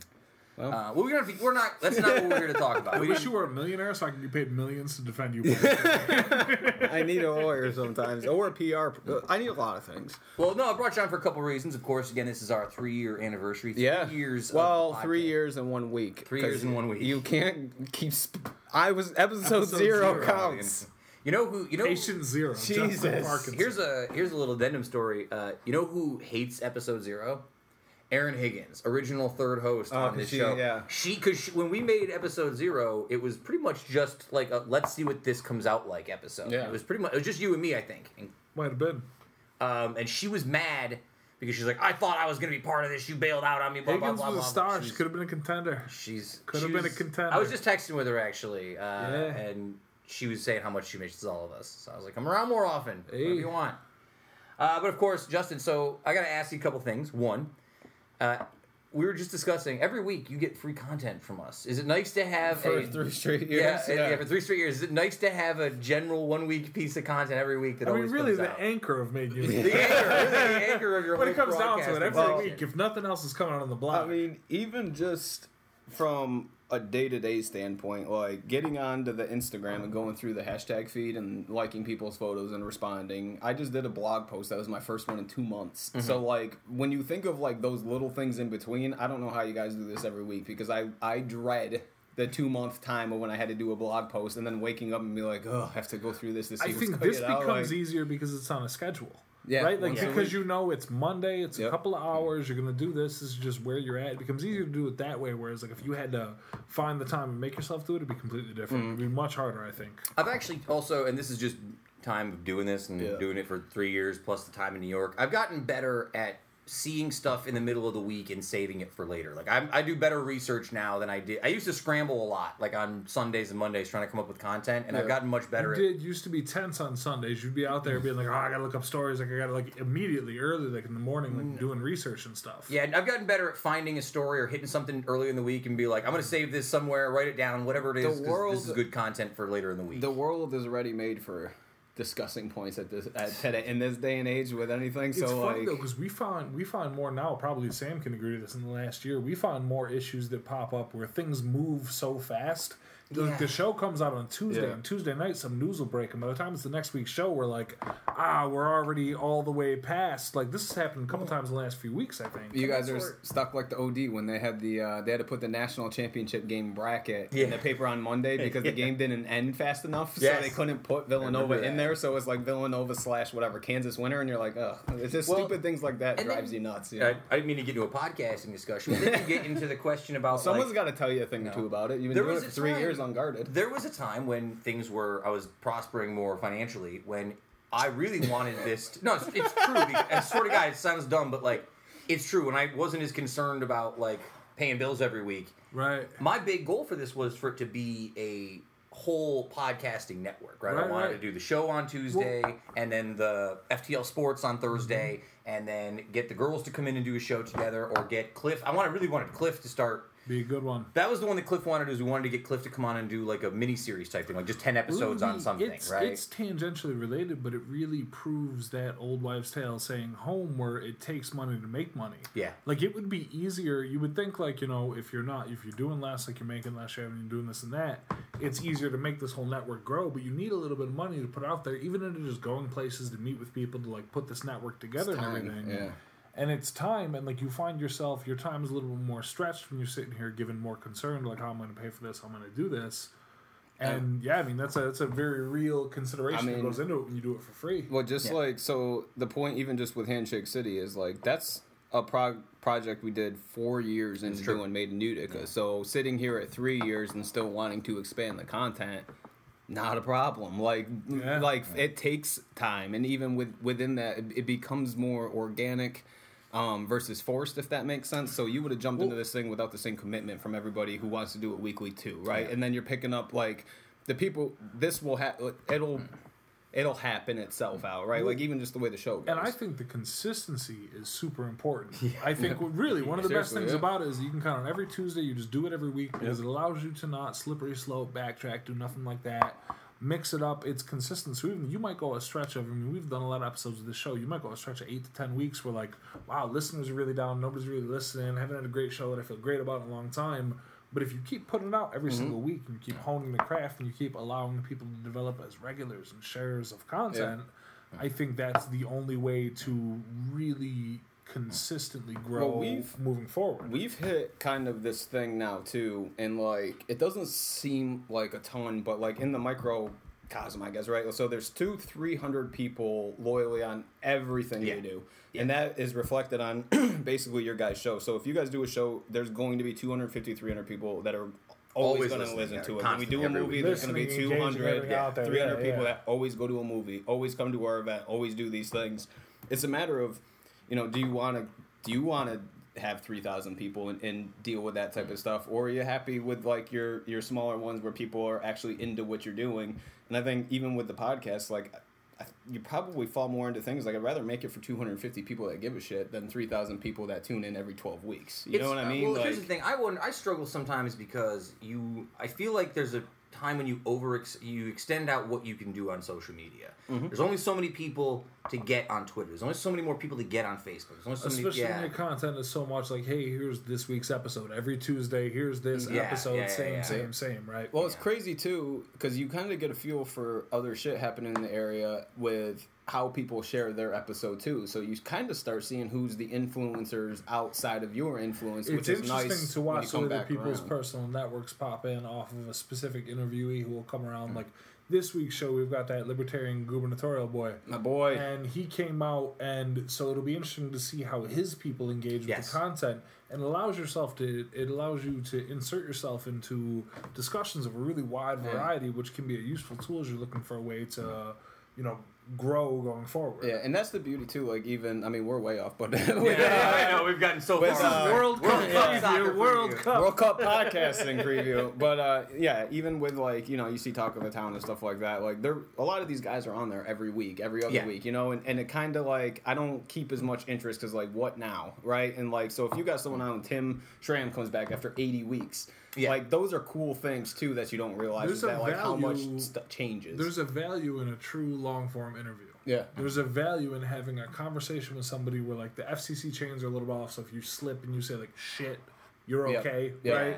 And like being able to sit there and stretch out for 30, 40 minutes and really talk to somebody, that's an interesting way to engage with, you know, other people. Mm-hmm. It's interesting listening.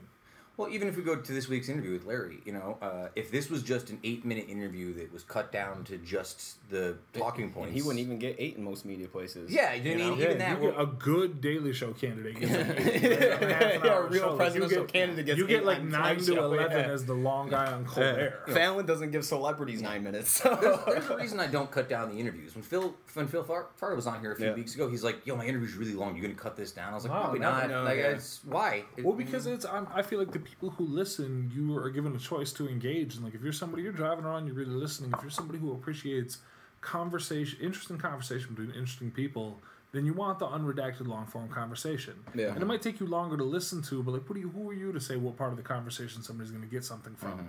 Put it all the way out there. If you don't want it, like we've all got hella technology. Like just fast forward. Yeah. If you don't want to listen to the whole thing, but like to put the it's the easiest thing to do, but it's nice because it's also you've got the moral high ground when you do it, right? You're like, yeah, I'm putting out the whole long form thing. No, I don't want to edit Well, it. even No, whole long again, when we were doing the, that was the thing with the drive. Like we were trying to fit in sometimes forty-five minute interviews into a thirty-minute show, and you're like, like you're losing context and content. So it's like, so wanna- just break out wanna the box it? and let it rock. Right. Let's be real. That was all just people not checking their emails. That was Yeah. the only thing that stopped is that we just like our Lack of communication string internet broke use. down. You know what I mean? Like, It's I'll tell you what, it's having that go to a desk to check in every like checking emails is something you gotta force yourself. Because I hate Yeah. email on the phone. It's, a horrible Dude, experience. it's terrible. All right, it's World Cup 2018. Hey, hey, baby, who Uh, made it? How many minutes? Ten minutes later, we're Ten minutes this later, so we did ten minutes of podcasting. Little three year, you know, Little- talk. It's yeah. a good kick the tires talk after three years. Uh, so again, folks, World Cup 2018 is going on currently as we speak. We are in the uh, first week of the group stages. Uh, Kev, you've had to sit through a lot of World Cup, as we've mentioned earlier in the They show. have for sure been playing soccer on the TVs at my house. And I know that you were joking around earlier, but has there been any game you may have noticed or watched that you thought was interesting at No, all? I wasn't playing. I'm not. No. Yeah. Even that No. Spain Portugal game with with Who- Ronaldo. He wasn't here. Ronaldo. Oh, you weren't there for that game? Yeah, no, I don't. No, it doesn't matter. Like if it gets to a point where like it's getting late and it's close and people are pressing, and you get me on like a sports guy moment, then I'll take it. yeah. But no, I'm genuinely not paying attention. Well, this to who, is- I don't know any of the brackets. I don't know where Yeah. anybody is. I know that a lot of good teams have been losing. As like a Yeah. fringe guy, I know that a lot of Yeah. teams expected to win have been knocked off, and so there's a lot of like A lot of underdogs uns- going. Yeah, a lot well, of sort of. draws, a lot of weird results. Well, that's the so beauty far. of the. So this is like the first round of the NCAA tournament, the play-in games of sorts. So like the first round, maybe down to the Sweet This is almost 16. like the. It's almost like the championships before it, right? Yeah, there's yeah. like there's a little bit of like a, It's like round. conference yeah, Yeah, round, almost- round robin. yeah. Yeah, A yeah, round yeah, robin yeah. type So a going on. team, So the a whole team beginning part of it is just basically Three set your position in the bracket. for the, In the bracket, remaining six. right. Okay. For the remaining what? Yeah. 30, 16. Well, I'll give you a very, very brief overview how this Yeah. works. So there are eight groups in the World Cup, and each of the eight groups has four teams in it. Uh, of the four teams, two teams will make it from each group, which will determine your final 16, which then go into a bracket, and then it's Knockout- knockout, knockout stage. So Yeah. 32 bracket to 16. Okay. Yeah, you Yes, play three games in the first round against everyone in your bracket. In Yeah, your you group. play everyone in Oh, your okay. bracket once, and then you get results based on that. so a tie's not the worst thing right now because they can still win two games and move on. Because you've no still got other games to play against Right. other people Yeah. in the bracket. So I'll just give Right you a now, quick, I'll give you one quick example of that so you can understand. And again, I'm not going to go through every bracket because we've already gone a long time. uh, but so let's say Group A is Russia, Saudi Arabia, Egypt, and Uruguay, right? Right. Uh, of these Right. four teams, there are two- Allies. Allies. of the yeah. United States. All. Yeah, Oh, matter of fact, these good matches, friends of the country. these matches are for control of the United States. So this group actually runs the country now. I don't know. If The joke's on them. It's already over. Go ahead. So uh, you know these teams will all play each other once, uh, and then the two teams who get out will go to the knockout tournament. In this case, we assume it will be uh, Uruguay and Russia, Russia, I yeah. guess, based on the early results. Well, Russia's right? got the goal difference. Yeah, I wouldn't. Have, I would have. said Ah, man. Can I say tough. my favorite? Egypt and Yeah. Uruguay would My been favorite part of this World Cup so far has been the opening section. I watched the the opening ceremonies, and you know it's in Russia, so Vladimir Putin is all over the place, and I just love the smug, evil look on his face when he's out there like, "Yeah, I just want everyone." He's to- excellent at being a Bond villain. Yeah. Yeah. It's like, just want everyone to know. It is a shame that capitalist US dog did not make World Cup because Russian superpower would destroy your Yeah. team in front of the world. We were You know, saying he's- like they have like a half-finished mural of Russians crushing Americans in soccer that they had to stop once we didn't qualify for the World Cup. They're like, oh crap. You know? Uh, and I guess the other important storyline for you non World Cup watchers is that the United States did not qualify for the World Cup 2016. Which is like a travesty because they're not good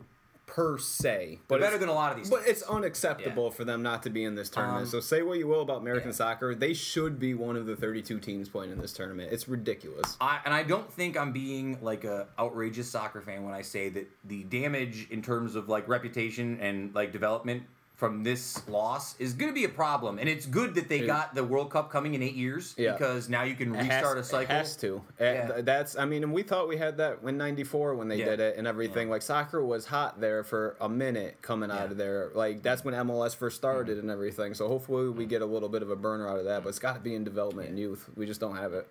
So That's why you need local area arena teams to Oh, engage in youth development. Christ. Boom! Six on six indoors in a condensed field is not going to That's help true. the None of World Cup team. With UCs. Like, let's get it going. Uh, so Parkinson, is there any particular uh, underdog team or exciting team that you You know watched? I'm in on Iceland. I don't know if they You are in on qualify. Iceland, Guilty, yeah. baby. But So- uh, if I don't know if they qualify though. The really fascinating story about Iceland, and I don't know the exact numbers, but Iceland's population as a country is very small. Right. Right. Like the amount, like it's a smaller country than a lot of United States' is single, Single states, state, right? yeah, so yeah. the fact they've made this World Cup is really amazing. And I read somewhere that during their first World Cup game, uh, their one-one tie against uh, Argentina, which was quite the showing, ninety-nine point seven percent of the country. Of the Wow. entire country Wow. was watching the game. That's insane. What That's the oh, 0.3 percent were the ones working at the television station, probably right? Oh, yeah, yeah, People yeah, didn't people- have yeah. time to watch it because they were like working. It's crazy. Too. I've read a lot of things on Twitter and on Facebook and social media about people watching the World Cup in other parts of the world mm-hmm. and how different it is. Like other par- other countries shut down. Yeah, I retweeted a video today with a lady in, in Mexico standing in front of the TV, giving every player the cross as the camera pointed, Yes. pointed to him. She's like giving the them the lady. She religious, was like- amazing. yeah. So Yeah. she's like blessing them via television, Yeah. thinking this works. You know, that is insane. So you're saying if you can't root for the United States, you are rooting for Iceland. Yeah, and then still Belgium a little bit because they're around me there. So Yeah, Belgium. Those are my two. Iceland and Belgium. If I got to pick two teams, those are Okay. One. I would say that Belgium, for uh, for the non inquis- for the non knowing folks, the Yeah. knowledgeable folks out there, Belgium is probably the most hipster team to pick. They have a Makes lot, a lot of sense. Yeah. They replaced uh, A lot of haircuts. a lot of haircuts. a lot of They replaced the. Netherlands there. Netherlands Yeah. was the hot pick for like three World Cups where they're Um, supposed to be that breakthrough, and now Belgium's got it. It was Belgium- Portugal even before that. We keep falling into these things. You would include Belgium in the list of about six or seven teams who realistically could win the World Cup. I would say Spain, Belgium, France, Brazil, Germany, uh, and I guess did I say Spain. yeah. Uh, I guess that's about it, really. Um, those are, you know, I guess you could argue for England. I don't buy them. I think they're typically English. Uh, It's always interesting as somebody who's not a soccer guy because you root for teams for completely unsoccer related purpose. I have no idea who's. I know that like some teams, like like Germany and Brazil, always play really good soccer, and I know that, like Yes. Some of the crumb bum like side bag teams like Trinidad and Tobago are probably not gonna win. they're not in But this like tournament. you just sort of you root for like narratives, you root for Yes. who's Yeah. presented, who's got good Yeah. jerseys, so it's a whole different experience. Yeah, experience. I want Colombia is another one in there too. I would so, So- if anything, I want to keep the World Cup on our half of the hemisphere. Is that Yes. fair? So if we Yeah, can for- do yeah. even if it's Brazil, let's just keep it on this side, like something Uh, America, North or South. Let's As a North get the American, I'm into there. South America, and I feel like we need to America as a South America whole. little more. yeah, let's So- have the whole thing. I would say this for uh, American fans looking for a couple teams to root for. Here's a few that I could say you can get behind. Um, I would say Mexico, Yeah. our neighbors to the south. For sure. Well, especially because the game Let the against Mexicans Germany, know that it's not all of us. It's not Germany, most of us. Germany was the defending champions, and they whooped up last time too. Yeah, so Germany- like for them to get a draw, that's like that's major. They beat them. Mexico beat. oh, they Germany beat them one yesterday, nothing. That's 1-0, right. Which, that's even huger. That's a, that's really which big. I don't know if you read this. They said that the I peop- told you people that. watching in Mexico Yeah. City moved around or They- jumped out. They actually made an impact on the Richter scale. Artificial earthquake. They call it. Artificial earthquake by jumping up and down. Uh, I think there's another narrative that's interesting. Uh, you have Portugal with their With uh, with Cristiano Ronaldo, and Argentina with Lionel Messi. Now, neither Ronaldo or Messi have ever won the World Cup. It's one of the few major trophies in the world that has eluded both men. Yeah, Messi doesn't win a lot of things. Trophy wise. Yeah. Now, if if you got to see one of these all-time greats get the World Cup in their last cup, would you rather see Ronaldo with Portugal or Messi with Argentina? I'm, Messi blew a penalty shot. He did blow a penalty Ronaldo shot. scores a hat trick Ronaldo did after score a winning his hat-trick. third straight Champions League. I would be more into Argentina Yeah, winning a game against Portugal. Yeah, hmm. I think Portugal. Argentina's the move. Argentina. Argentina's very 21st century victory. I I'm into go. I go back. Uh, I always talk about FIFA 06, and Portugal used to be called the Golden Generation, where they um, we're talking about these hipster teams for One a good long time. but yes, go ahead. But a good long time, Portugal was supposed to be Yeah. this group of guys that are still there 10 years, 12 years later. Were supposed to be good 12 years ago. Mm. Yeah. So it would be cool kind of narrative that Ronaldo and that generation it takes, and that will show you how hard the World Cup is. Is that this deemed next generation still took 12 years to achieve Mm. World Cup status? You know, it's not that simple. No matter how World good Cup's you tough. are, you you only know? play every four years, so like Right. a lot of time. You got to passes in four qualify. We didn't like that's the- it's still a tournament in between all of it too. What's even crazier about the World Cup to me is much like the Olympics, right? A lot of there's only so many games. It's very short. Like for a team like uh, let's say I don't know Switzerland, right? Uh, Sure. and I'm just picking any team. They're probably playing three games and going home, and that's it. Yep. You How played for long? How long of a period did they take to play the three games? Uh, Week and a half, days? maybe. Like Yeah. seven days. seven eight days, eight days. You know what I mean? Depends on Okay. maybe three Thur- weeks, two Thursday three weeks, to a Monday to a Thursday, I'd say. They're you like playing do it every Thursday. day, and it's three days between games. So Mm-hmm. you'd say about maybe two weeks tops. You know what I mean? Like that's happened to the U.S. many times. You get in, you don't do well in three, you go home, Yeah. right? Um, I'm excited for this World Cup. I do think that if I had to deadlock, put my money on somebody, I had to put my money on somebody. Mm-hmm. I think I'm taking Brazil. Why? So Brazil last year, Because you want to keep your money. As a like if you're betting, so As a full outsider, Brazil is a super cool pick. You like Brazil's the Yankees, the you like the Lakers. about- Of course, you guys pick. Oh wow! I Well- mean, if you had to turn into that, I'd go ahead and push right in the ground. Like, no, Brazil's always like, yeah, these guys are wild at soccer and it's their own thing, and I don't even understand Mm-hmm. it. Who knows what they're doing? Brazil, Brazil, Brazil. They uh, they got mopped. They hosted Well, the last one. well, that's they got interesting, right? cleaned up on it. Why they, are we sympathizing? Well, that's what I'm saying. They got last year or last World Cup in Brazil. Yep. They were humiliated. By Humiliated. Germany. seven to one. yeah, destroyed in front of their really- home I remember crowd. that. Yeah. damn near I know impossible. nothing to do. about soccer, and I remember that they Yeah. got beat by like 101. Yeah, it was embarrassing. It'd be like the worst loss Brazil ever had. yeah, one of the worst yeah. losses ever. Ever. Grown, uh, grown adults crying in the stands. Yeah. just getting Um, just mentally brittle and shook yeah. on the field. yeah. They were- and since then, they've completely revamped the team. They got younger. They got faster. You got to cut those guys out. They're they're Yeah. damaged mentally Yeah. for life. Like, Yeah, yeah, you can't you bounce can't back shut from that, that. guy. Yeah. He's shot. He's Germans done. crushed them. They And got unlike- PTSD. And unlike these teams like Portugal and uh, and Argentina, who are running out these same guys for the last four, eight, 12 years because this new talent doesn't come up, Brazil has the ability to revamp Yeah, yeah, with younger, better guys because there's so much natural like soccer talent Brazil's coming through packed Brazil. full of yeah. people. There's- Yeah. Yeah. Uh, so I think Brazil is like the good pick, little revenge action. How do you feel about visiting Brazil? Into it? Yeah, for sure. I like South Yeah. America. I like all the South American countries. You trying to go city or you trying to go jungle? I'm trying to go to city because I'd like to see some wild stuff. Jungle's a little. I don't like bugs. I'm The not a big city of bugs. Brazil's more wild than the So you're jungle. not Yes. trying to go That's to saying Amazon. You want to see wild stuff, so you're gonna uh, the streets. Avoid, so you're gonna wild avoid stuff the in the Amazon. streets. Yeah. No, I'm not into I know what bugs. you're to. You're gonna I get got you. stabbed in the streets in Brazil. You'll get stabbed in the jungle in I feel like Brazil. I've I don't think it to see, like, matters. ruins. I'm trying to see like pyramids and stuff. I'm trying to go to the Mexican ruins, like all those like Mexican temples, like True. step temples. That's what I'm trying to see. Um, so Parkinson, who do you got? Who do you think win the World Cup? Uh, if I have to pick, it's hard to pick against Germany. yeah, Um, when they with get into a li- little bit there, but I, I'm gonna go with. I'm gonna go with Belgium. I like to see Romelu get get it. I guess. Belgium, Romelu yeah. Lukaku's I mean, as, former Everton superstar. yeah, now, I'm not as um, angry anymore. Manchester United. But what ca- uh, yeah, or I mean, Iceland's not gonna win it. So No. I would say realistically, you're looking at Belgium. Portugal would be nice. Spain would be a good narrative, firing their coach. Um, so there's a there's a couple things there. I think. Kev, you want to pick somebody? I, you know, I do. Um, is Ireland involved?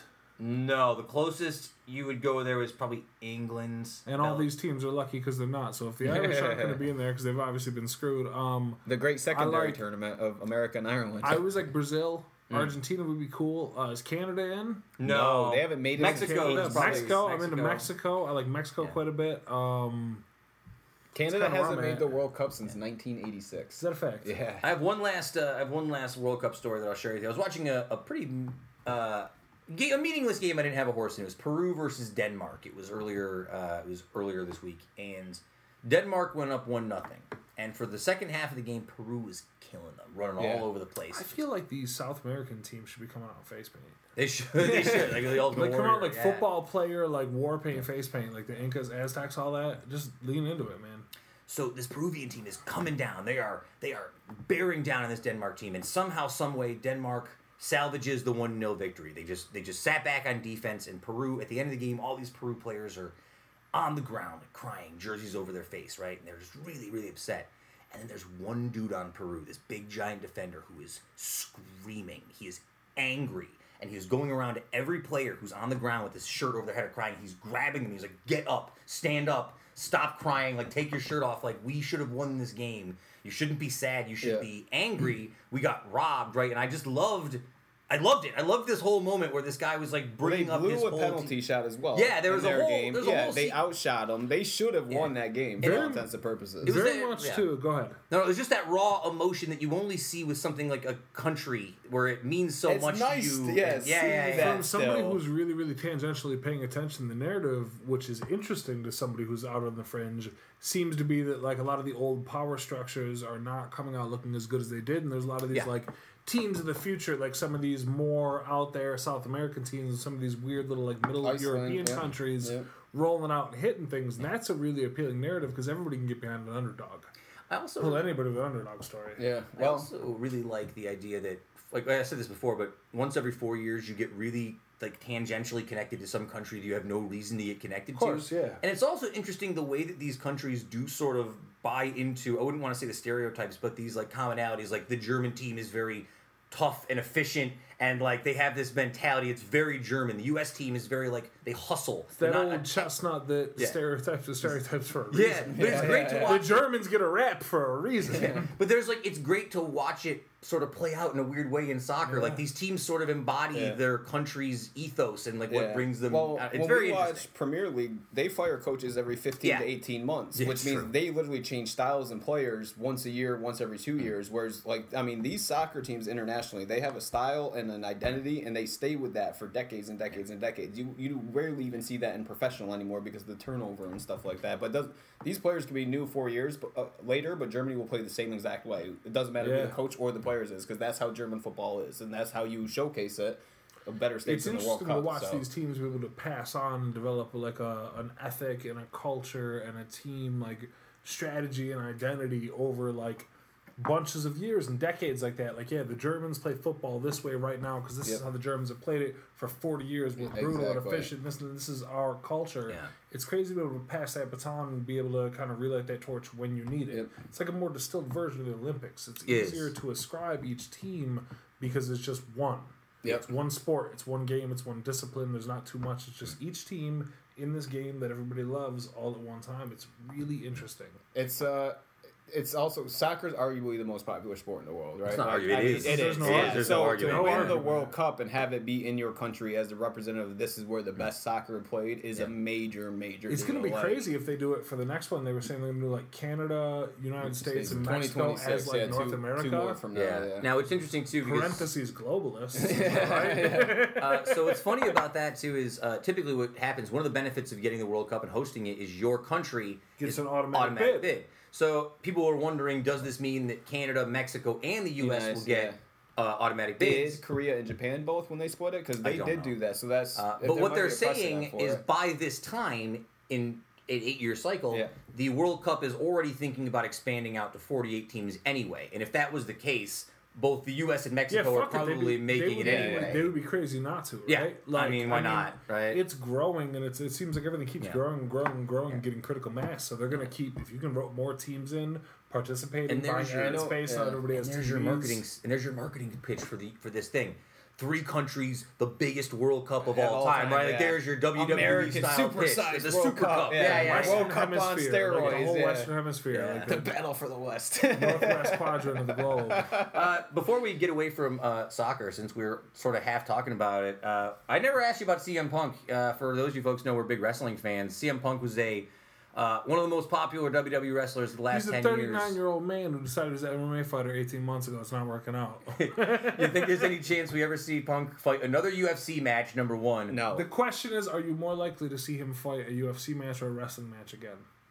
I think for his sake, he needs to get back into a wrestling ring ASAP. I don't care who it's for and how much money he makes to do it, but he should be wrestling ASAP because Leaving money on the table for Well, I mean, he is the all-time low stock right now in terms of just being a person. He was, uh, you know, super draw, making a lot of money doing these things. Defiantly left his previous employment, went to go do something else that hasn't worked out for him. If he wants to stay and kind of redeem some of his reputation a little bit, getting back into the wrestling ring makes more sense because now he's not fighting UFC again. He's gonna go get beat up on what's one of the crummy promotions there. Uh, sure. Bellator Bellator. yeah, and he won't even win there. He'll lose the Kimbo Slice or something. So who Look, cares? at the end of the day, I don't. It's never a good idea to alienate the people who actually still like you. Wrestling Yep. fans still like CM Punk. I don't know if a lot of other people are like even know who he is. Yeah. The question comes down to: Does a guy like that need it? Does Like, he? will he ever need from what he has right now? I now? don't know What his what he opportunities are right now. That, well, that's the thing. Like, does he need another penny from anybody? Because if he doesn't, if you're all set and you don't need Yeah. anybody's money anymore, then you get the rare, rare opportunity to live your life as you see fit for every day for the rest of your life, and nobody can tell you nothing about well, it. here's the big. And thing. if he's there, here's the- the man boogie because isn't that what we all want? here's the big thing is that when Lesnar came back, he got all of these things that Punk really worked for in his Yeah. contract in terms of liberties and stuff. I think Punk. This was Punk's little way of being like, I can go to UFC two and just win a couple of matches and come back. Yeah. Like anybody can. This isn't that impressive, and I think he went over there maybe with a little bit of the mindset if he scored a couple wins in UFC, went back to WWE, then he's on a status that Yeah. he was ultimately fighting for before he left. It just didn't work out for him. So now kind of knocked him down. Like he'll walk back into a main event picture in wrestling. He'll never get there in mixed martial arts. if we were watching a wrestling pay per view like we were this weekend, and Cult of Personality came on, we all would have lost our shit. We all I would would've thrown somebody through the window. I very- I I, didn't even very watch Punk when he was around. I would have put somebody through that window. Uh, all right, so that's it. Uh, that was our little World Cup behind the scenes wrestling Yeah. conversation. Any other parting shots? Anybody got something you're thinking about? You got UFC is trash, by the way. So I hope he just Okay. stops doing it because it seems to be a waste of his time. Okay. Why- he's getting punched in the face for real and not doing well at it. He can come back and wrestle and It's hot say whatever he wants on the microphone. That's what I love. Um, I don't really have any hot takes against UFC. It's not really my bag. I like my sports to be scripted enough where I feel like I'm going to get my money's worth when I watch it. Right? Like you can never guarantee the UFC fight is going to be good. It's like boxing. That's you're, fair. You're, it's like fifty. It could be you know great. It could be shit. So In an unrelated tangent, uh, Vince Staples is underappreciated and underrespected in his time, and everybody will see it in the future. Please listen to all of it. Follow Justin Made in Utica. Uh, any books, album, God movies? damn it! I know.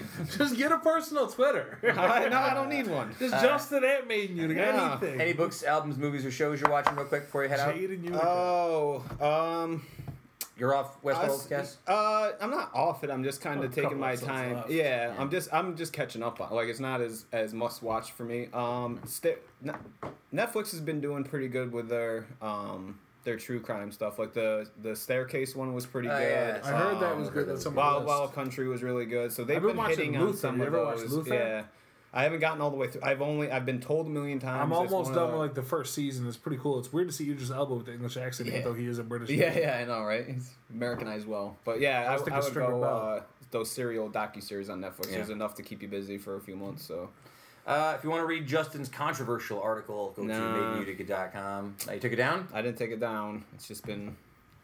I'm not gonna get into it about where it is, but it's around. You hit? Yeah, no. There's a long story short here. There's a.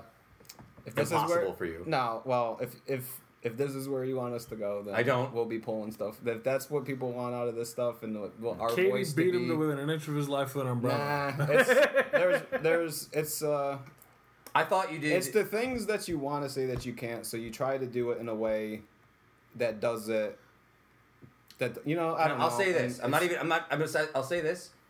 I thought you did some pretty nice, extensive journalism. I was impressed by how much research and how much work you did on that article. It's I have to readily available information, which is crazy. I wish me. they could see that look on your face right now in your America tank Yeah. top. Well, these are the it's good to questions. have you in here. It's good to have a chat out here. Go ahead. These are questions that aren't being asked, and it's not answers that people would be given. So if it's a conversation starter Oh, or whatever, it's just one of those things. You know, love it or hate it, it is what it is. All right, folks, we have guests in the green room, so we're going to call it for this bonus segment. Thanks for joining us again. Three years, 156 episodes. Uh, we'll get back to the rest of the show with Heather in just a moment. Thanks, Justin. Yeah, yeah.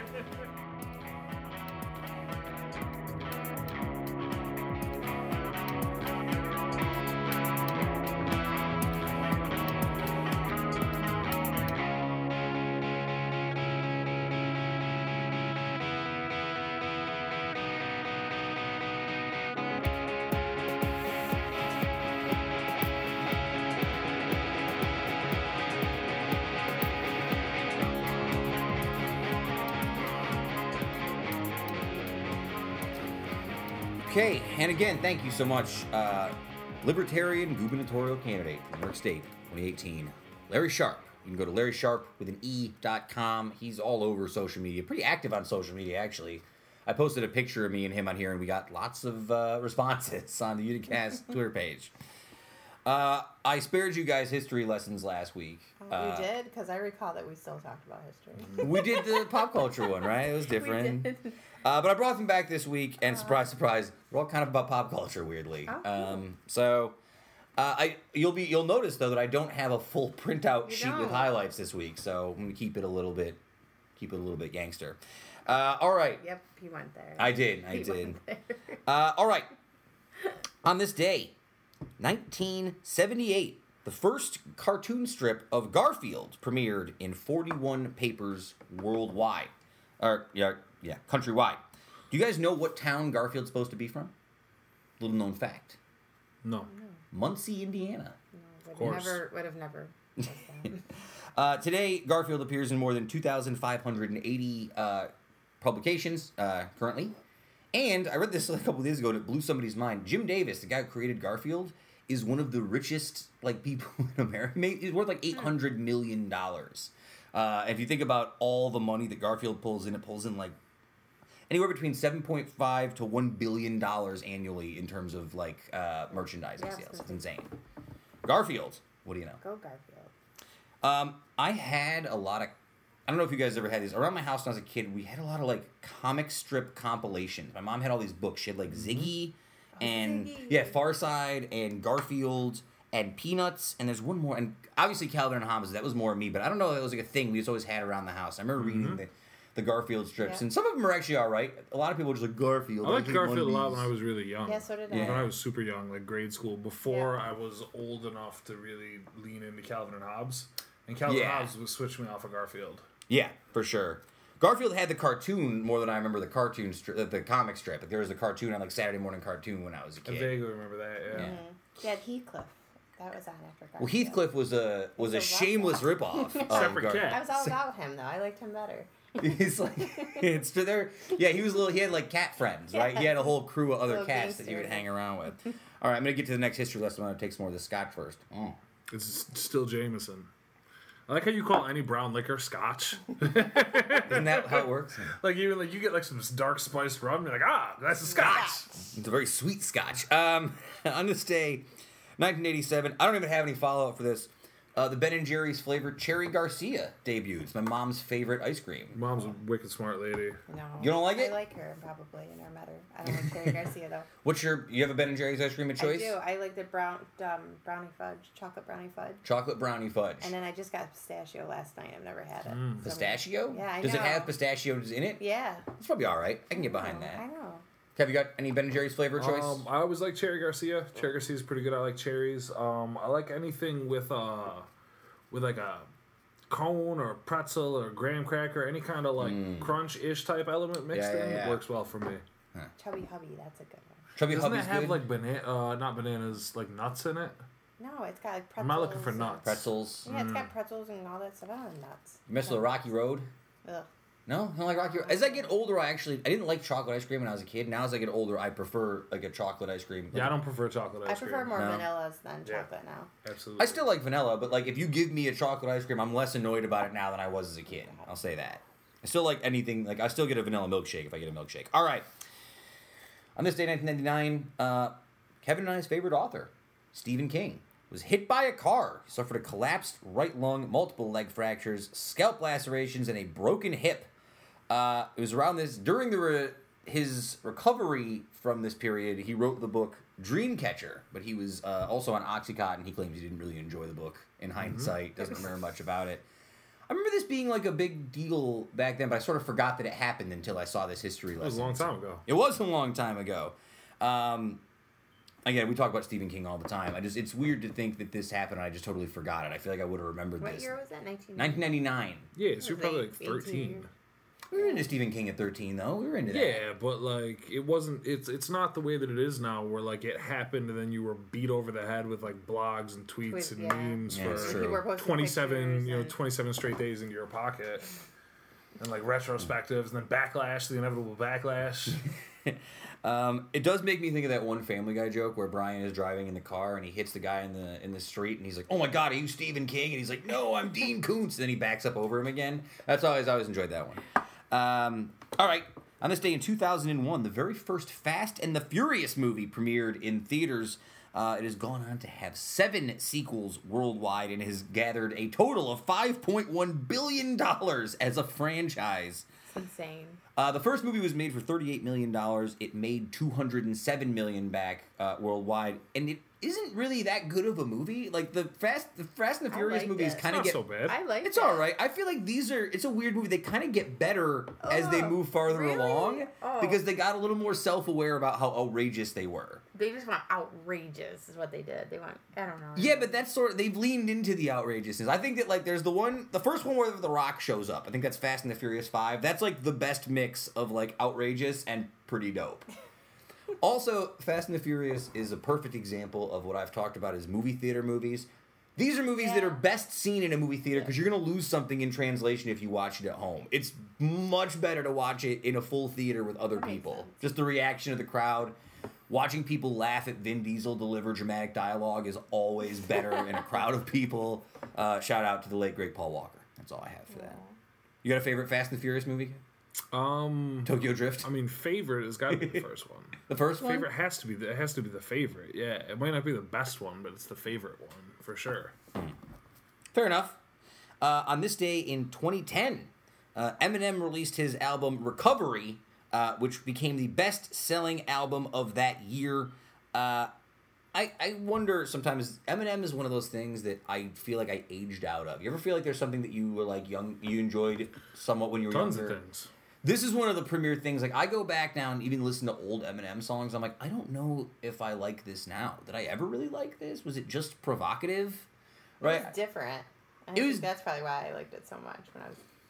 like I always go back to like that song Kim, right? The song he wrote about like Oh, killing his wife, right? Like at the time it was so like ooh edgy, what a weird thing to write, and it got controversy. Like I don't now I look at him like this is kind of a shitty thing to do, like write a song about I feel like he disappeared for a little while too, though. well, he went into So- that rehab, right? Yeah, so he disappeared for us. We kind of forgot about him for a little bit.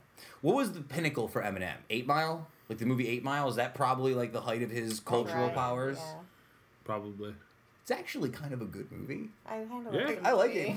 I like I, I actually watched it like a few months ago. Because you guys are saying it like you're not supposed to, isn't that? It's like I don't a. know. Is it like considered a good movie? I don't know if people love Eight Mile. If you like it and you thought it was a good movie, it's a good movie. The I- people, the people mm. like Eight Mile. It's It's not like you wildly hear people successful. talking about Eight Mile. Like It's been a long time.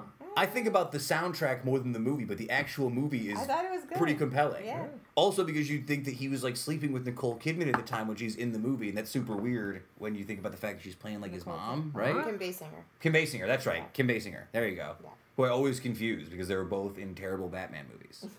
well, one of them was in a good Batman movie. All right, last one on this day, 2017. Uh, famed actor Daniel Day Lewis announced his retirement from acting. His final film was The Phantom Thread, which I did not see. Do you guys see it? No. Uh, you got a favorite Daniel Day Lewis performance? Who, who is he?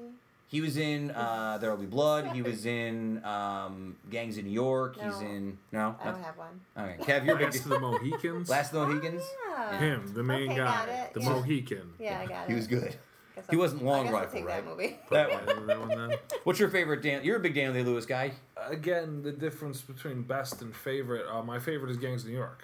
Gangs of Bill New the Butcher. It's that was the one that really got me to be like, oh wait, who the hell is this guy? Because I was like probably fifteen or sixteen when it came out. So I went back and looked at other movies, but um, There Will Be Blood was was Yeah, ama- it was a masterclass. It was amazing. Um, he was probably a better actor in that movie, but Bill the Butcher will always have the soft spot. So here's my pretentious answer. Uh, when I was when, I was in Hunter College, uh, I took My left foot, isn't it? My left foot. Yeah, yeah. God damn it! Because I took I took an acting course. I had to take an elective. So one of the things I could take was uh, like stage acting 101. And I was like, all right, this seems like something I could get behind. I enjoyed it, and I did have a lot of fun actually. It was a good course. I learned a lot about like. Uh, it was taught by an old Russian lady, and she was amazing. She was like the stereotype of every acting teacher you've ever heard. Like, you must feel the part. You know what I mean? Like, she had like the very. She was very excited.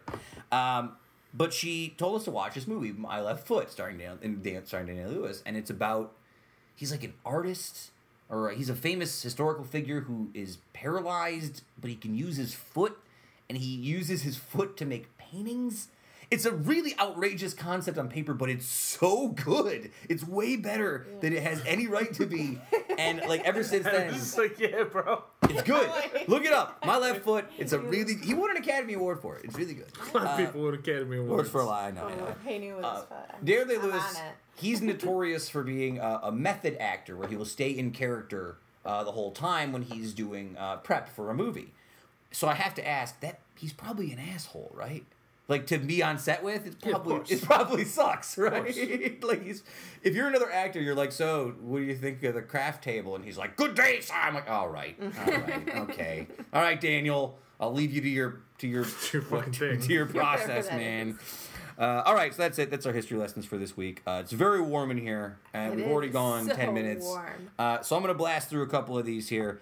Uh, I got your thoughts on this. The World Health Organization came out today uh, and classified gaming addiction or gaming disorder as a mental health condition. Um, Yeah, for sure. That for absolutely, people Yeah. have died What do you playing mean? video Of games. characteristics include a loss of control and escalation despite negative consequences. Uh, the, the issue is that a lot of people say it's a bit too early because there's not, it's only a small proportion of actual people who game who have this problem. It seems kind of early to call it a mental health issue. well, at least you're starting with something. It's. I feel like I feel like if people are having a mental problem, then it's an issue with their mental health. yeah. You know what I mean? Like I don't. Right, right. Uh, it's somewhat controversial. I will say I don't. I see it with younger kids more than with older folks. Right? Like I, I You have. don't see the older folks that are addicted to games. That's true. Where the hell are you gonna see their them? They don't come out. Like, yeah, they're in their house Yeah, playing. that's a good point. See, because I have seen like young kids be like, "I didn't do my homework," and it's like, "Why?" Because I was playing Fortnite till three in the morning, right? And it's like, all right, is that that's not a mental health issue? That's just you being No, Amazing. those are. I, th- I feel like those aren't the people they're talking about at all. These are people who are. Those are us when we were kids. Oh, why didn't you do your homework? Oh, I was up playing like Madden till three in the morning. These are people who are scared to leave their house. These are the have people who are like anxiety, who- 28 years old and they haven't gone anywhere besides play video games and just Yeah, do they don't nothing to friends, spend so all their that's money and their time on gaming. Like World of Warcraft people, yeah. League of Legends, them boys. Uh, They, so they don't. Have, yeah. No, it's a good point. Uh, uh, and there's three major. They said there's three major diagnostic features that characterize as gaming disorder. Uh, one is that gaming behavior takes precedent over other activities to the extent that the other activities are taken to the periphery. Uh, second is impaired control of these behaviors, even when the negative consequences occur. Uh, behavior continues and escalates. And the third is that the condition leads to significant distress and impairment in personal, family, social, education, or occupational uh, functioning. So, again, makes total sense. I've seen a lot of kids like just stop doing stuff. Seen a lot of adults stop doing stuff. I've lost a lot of time in my life to Fallout. I don't necessarily think it's a don't think- gaming disorder, but I can see it. I understand like the fringes of what mm-hmm. someone's life would be like if they're like, nah, fuck it, this is my life now. I live in the Can't I live in the digital that wasteland. life, though. I can't comprehend that. No, I can't comprehend what that must be like. the video games.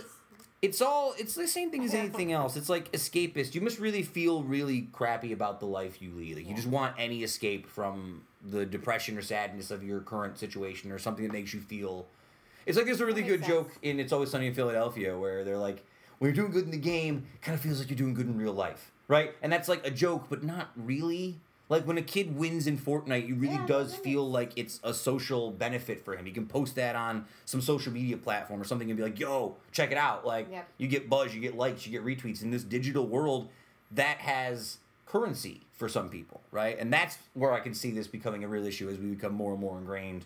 It's gonna be the Ready Player One in like ten years. This is what our life's like. We're all gonna live in the Oasis or whatever. Uh, all right. Um, so I can't believe we're still talking about Roseanne, but uh, Roseanne today. Uh, well, here's the thing. There's a Roseanne spin-off reportedly moving ahead as Roseanne Barr agrees to walk away from the show. So now they're going to do the show about her daughters. Yeah, but they were talking about a couple weeks ago. The Yeah. Darlene, she's gonna make Yeah. Darlene. Isn't that just going to be like a whole other thing? Like, isn't that going to piss off the other side that like after Which Rose- other side? The side that was mad that Roseanne got canceled in the first place. But they who think gives a shit? I think it The will Nazis? Work. I, I, th- I think it will Yeah, work. man. I think it will work because Darlene, she's a she's Yeah, a of good course, people character, still she's a watch. strong character. I think it will. Yeah. I wonder if it just seemed weird to me. It's like, why are we still doing this? Why do we keep beating Because this? Like, does, does Roseanne matter that much to people? I think it where- owes it to the people who. I think who yeah, Are, people ke- who are working on Right, that that's a good point. And, like, people cared a lot about the show. They like a lot Yeah. of these people. They like Goodman. They like Sara Gilbert. They like uh, Sarah Chalke. They like that girl from Shameless. You There's no reason they should all have to stop working just because Yeah, I think at everybody least forgot give that a Roseanne's a chance. horrible racist. They will have to give her some go away money, which is something to keep in mind. That they're gonna have to pay her a bunch of money. We don't uh, They care. We ABC's don't got have to the see her money. anymore. ABC's Disney. Um, Disney don't have the money. do you think they're gonna? Do you think they'll kill her off like the way they did to Charlie Sheen and two I guys? don't Like, know. like, will it be some like hilarious like, oh, she fell on a MAGA hat and choked to death? Like, I don't even. Like, will it be some like nonsense? Will they like push it off in one line or No. or will it be like she moved? Away? I don't know. I'm I, curious. I'm thinking about Yeah. that. Nah, I don't know. Uh, all right. So, uh, where we at? We're at 15 minutes. All right. Uh, I'm not going to talk about the Star Wars prequel thing. Star Wars is lame. We'll move on from that.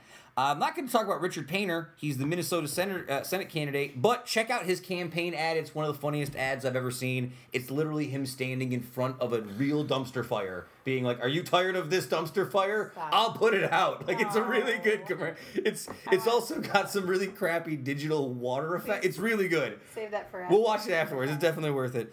Uh, and the last one for our last segment on episode 156, three years, we're going to talk about John Travolta. Oh, okay.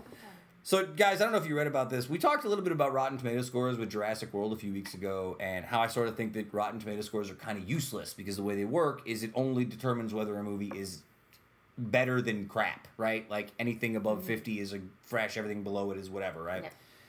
John Travolta's lowest, uh, newest film, Gotti, which is he's been in, it's been in pres- uh, production for years. Like ten years or something. Yeah, yeah. Uh, it got the rare distinction of a zero percent rating What? on Rotten, Tome- uh, Rotten Tomatoes. Uh, Thirteen reviews, all of them considered it rotten, thus giving it the very rare zero rating. I don't think anyone is surprised by this. No. Because Travolta's kind of a mess. He's horrible. But I figured we'd try a little game here on the way out. Something new for episode uh, 156. Uh, it's called Where Did He Go Wrong? So I'm going to run through a little bit of his filmography here. Just a couple, couple, but Not coming out of the closet in the 80s. fair point. It's a fair point. Be Uh, who you are, man. I know it was a different time, but come on. It's not that serious. wife. She knows. well, because like there was a period. Poor rich wife. I know. there There's a go. period of time though when he was like one of the biggest stars in America, and then he also had a comeback in the '90s. So it wasn't like he didn't have chances out in Hollywood for almost like 30 years. But it's mm-hmm. sort of sad to see. So I'm just gonna run through this real quick. He's in Carrie in 1976, like and then he's in Saturday Night Fever in '77, which I've never actually seen. That's when he becomes a star. Right, but that's the movie, right? That's the moment, right? Mm-hmm. So '78, he does. When Gro- was he on Welcome Back, Kotter? Mm, I would have to look that up. I feel like that got him the movie roles. Kotter. Yeah. Yeah, I'd have to. Kotter was, let me see here, 1975 to 1979, and then he was Yeah. in Boy in the Plastic Bubble in I 1976. forgot about that movie. Yeah, yeah. Uh, all right, so let me get back to the top here, though. So Grease in 1978, that's a classic. Yeah. People love it.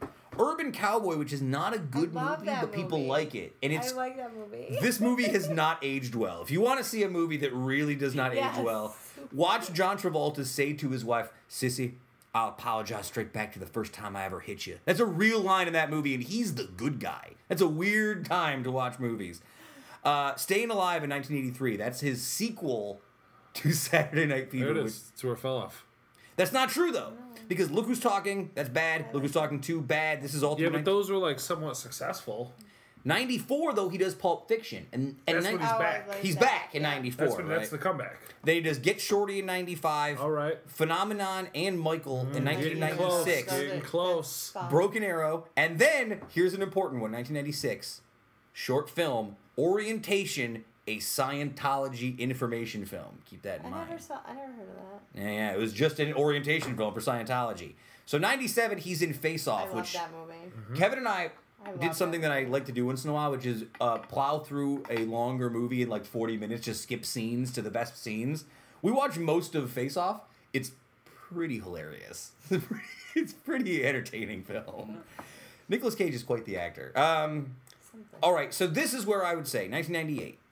Primary Colors, which is the movie that was sort of Mm-hmm. about him playing Bill Clinton. Yes. That's kind of it for him. In 99 in Because two, those were all bombs. Everything you just said was a bomb. well cuz 2000 he puts out Battlefield Earth. And then there's not Bombiest of bombs. there's not really another movie that he's good in again. Like there's That's not one film that he's good in again. No. Battlefield Earth, sort He's not a good actor. I Was he never old good? Movies. No. That's why his old movies were good because they were He- terrible acting in the seventies. Yeah, I guess. He's like a specific. Okay, so if you're if the movie that you're making is a meal that you're cooking, he's a specific spice that, when deployed properly in measured amounts, can be very effective to your overall meal. But he's not going to carry the dish. You can't put when Travolta when they put him in a really small role doing something real specific. Pulp Fiction, some of these other things where he was pretty good in. He's good, but he can't be your guy because then Yeah. he's under the microscope for too long. Then you realize how weird he is, He's a weird guy. and cat. so you can't watch him for like two hours. He's a weird guy. And again, for me, I'm so like morbidly fascinated by Scientology that anyone who's connected to the weird like Hollywood Scientology cult, I mm-hmm. kind of like can't take seriously Yeah. anyway. Like it's the same thing with Cruise. Like no matter what movie Cruise is in now, I'm like, yeah, but Too bad. Still take Cruise over Travolta, right? Absolutely. Cruise In a is a, movie, like you're going to see a movie. he's a bigger movie star. If Like you, he's a more you, Sam Famila, are going to see a movie. Which one of these two actors gets your goat more? Like, the, hey, there's a new Travolta movie, there's a Oh, new Cruise man. movie. Pick one. Which one you want to go see? unless it's like Grease rebooted, I'm probably gonna have to say Cruise because at the end of the day, like there were a couple recently decent Tom Cruise movies, like the Yeah. last uh the last Mission Impossible movie. Not the Mummy. That was a piece of shit. But He's got more coming. Top Gun's coming like, out. what was that movie where? I'm excited Top Gun for 2's that. coming out like soon. Yeah. Yeah, Top Gun two, uh, and then also yeah, his his filmography from the past is better than I love Travolta's. it. He's been in a Travolta's lot. got nothing. Pulp Fiction, right? He's got Saturday Night Fever, Pulp Fiction, Battlefield Earth. Those are his three Grease. movies. That's it. And Grease and I yeah. liked. Grease. I like Grease. Grease is a big. Okay, I suppose. Could So- fuck anybody in Grease. I would say 99 2000 is where it falls off. That's where it went wrong for Travolta, at least after his surprising comeback thanks to Quentin Tarantino. Uh, all right, that's it. Uh, guys, it's been an exciting three years. Uh, sorry we didn't do anything special for it. Seemed it seemed gratuitous to do something special for it, but uh, Didn't want to do it. It was just too hot. It's too hot. too hot. It's very lazy. hot. Uh, follow Heather at Heather HeatherWaz1 on Twitter.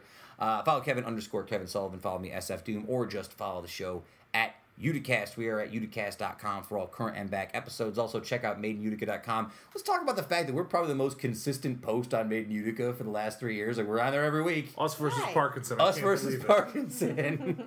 I can't believe it. Um, shout out to everybody who's been on the show, all our GFOPs over the last three years. Thank you for spending time and joining us and being so candid and open and having a good time with us. Shout out to uh, our good friends who've left us, Aaron Higgins, uh, Mara Avery Drayton. I don't mind. I didn't mean it to be sound like they were dead. They're alive. They just left the show. Um, that's it. Keep it tight. Sayonara. Humanoids. Um, Yeah. yeah, that's it. Woodstock lives. Uh, another three years. Or maybe we'll quit after this one. Who knows? I don't know. We'll be back next week, probably. You. hot. It's hot. It's very hot. Depends how hot. Never.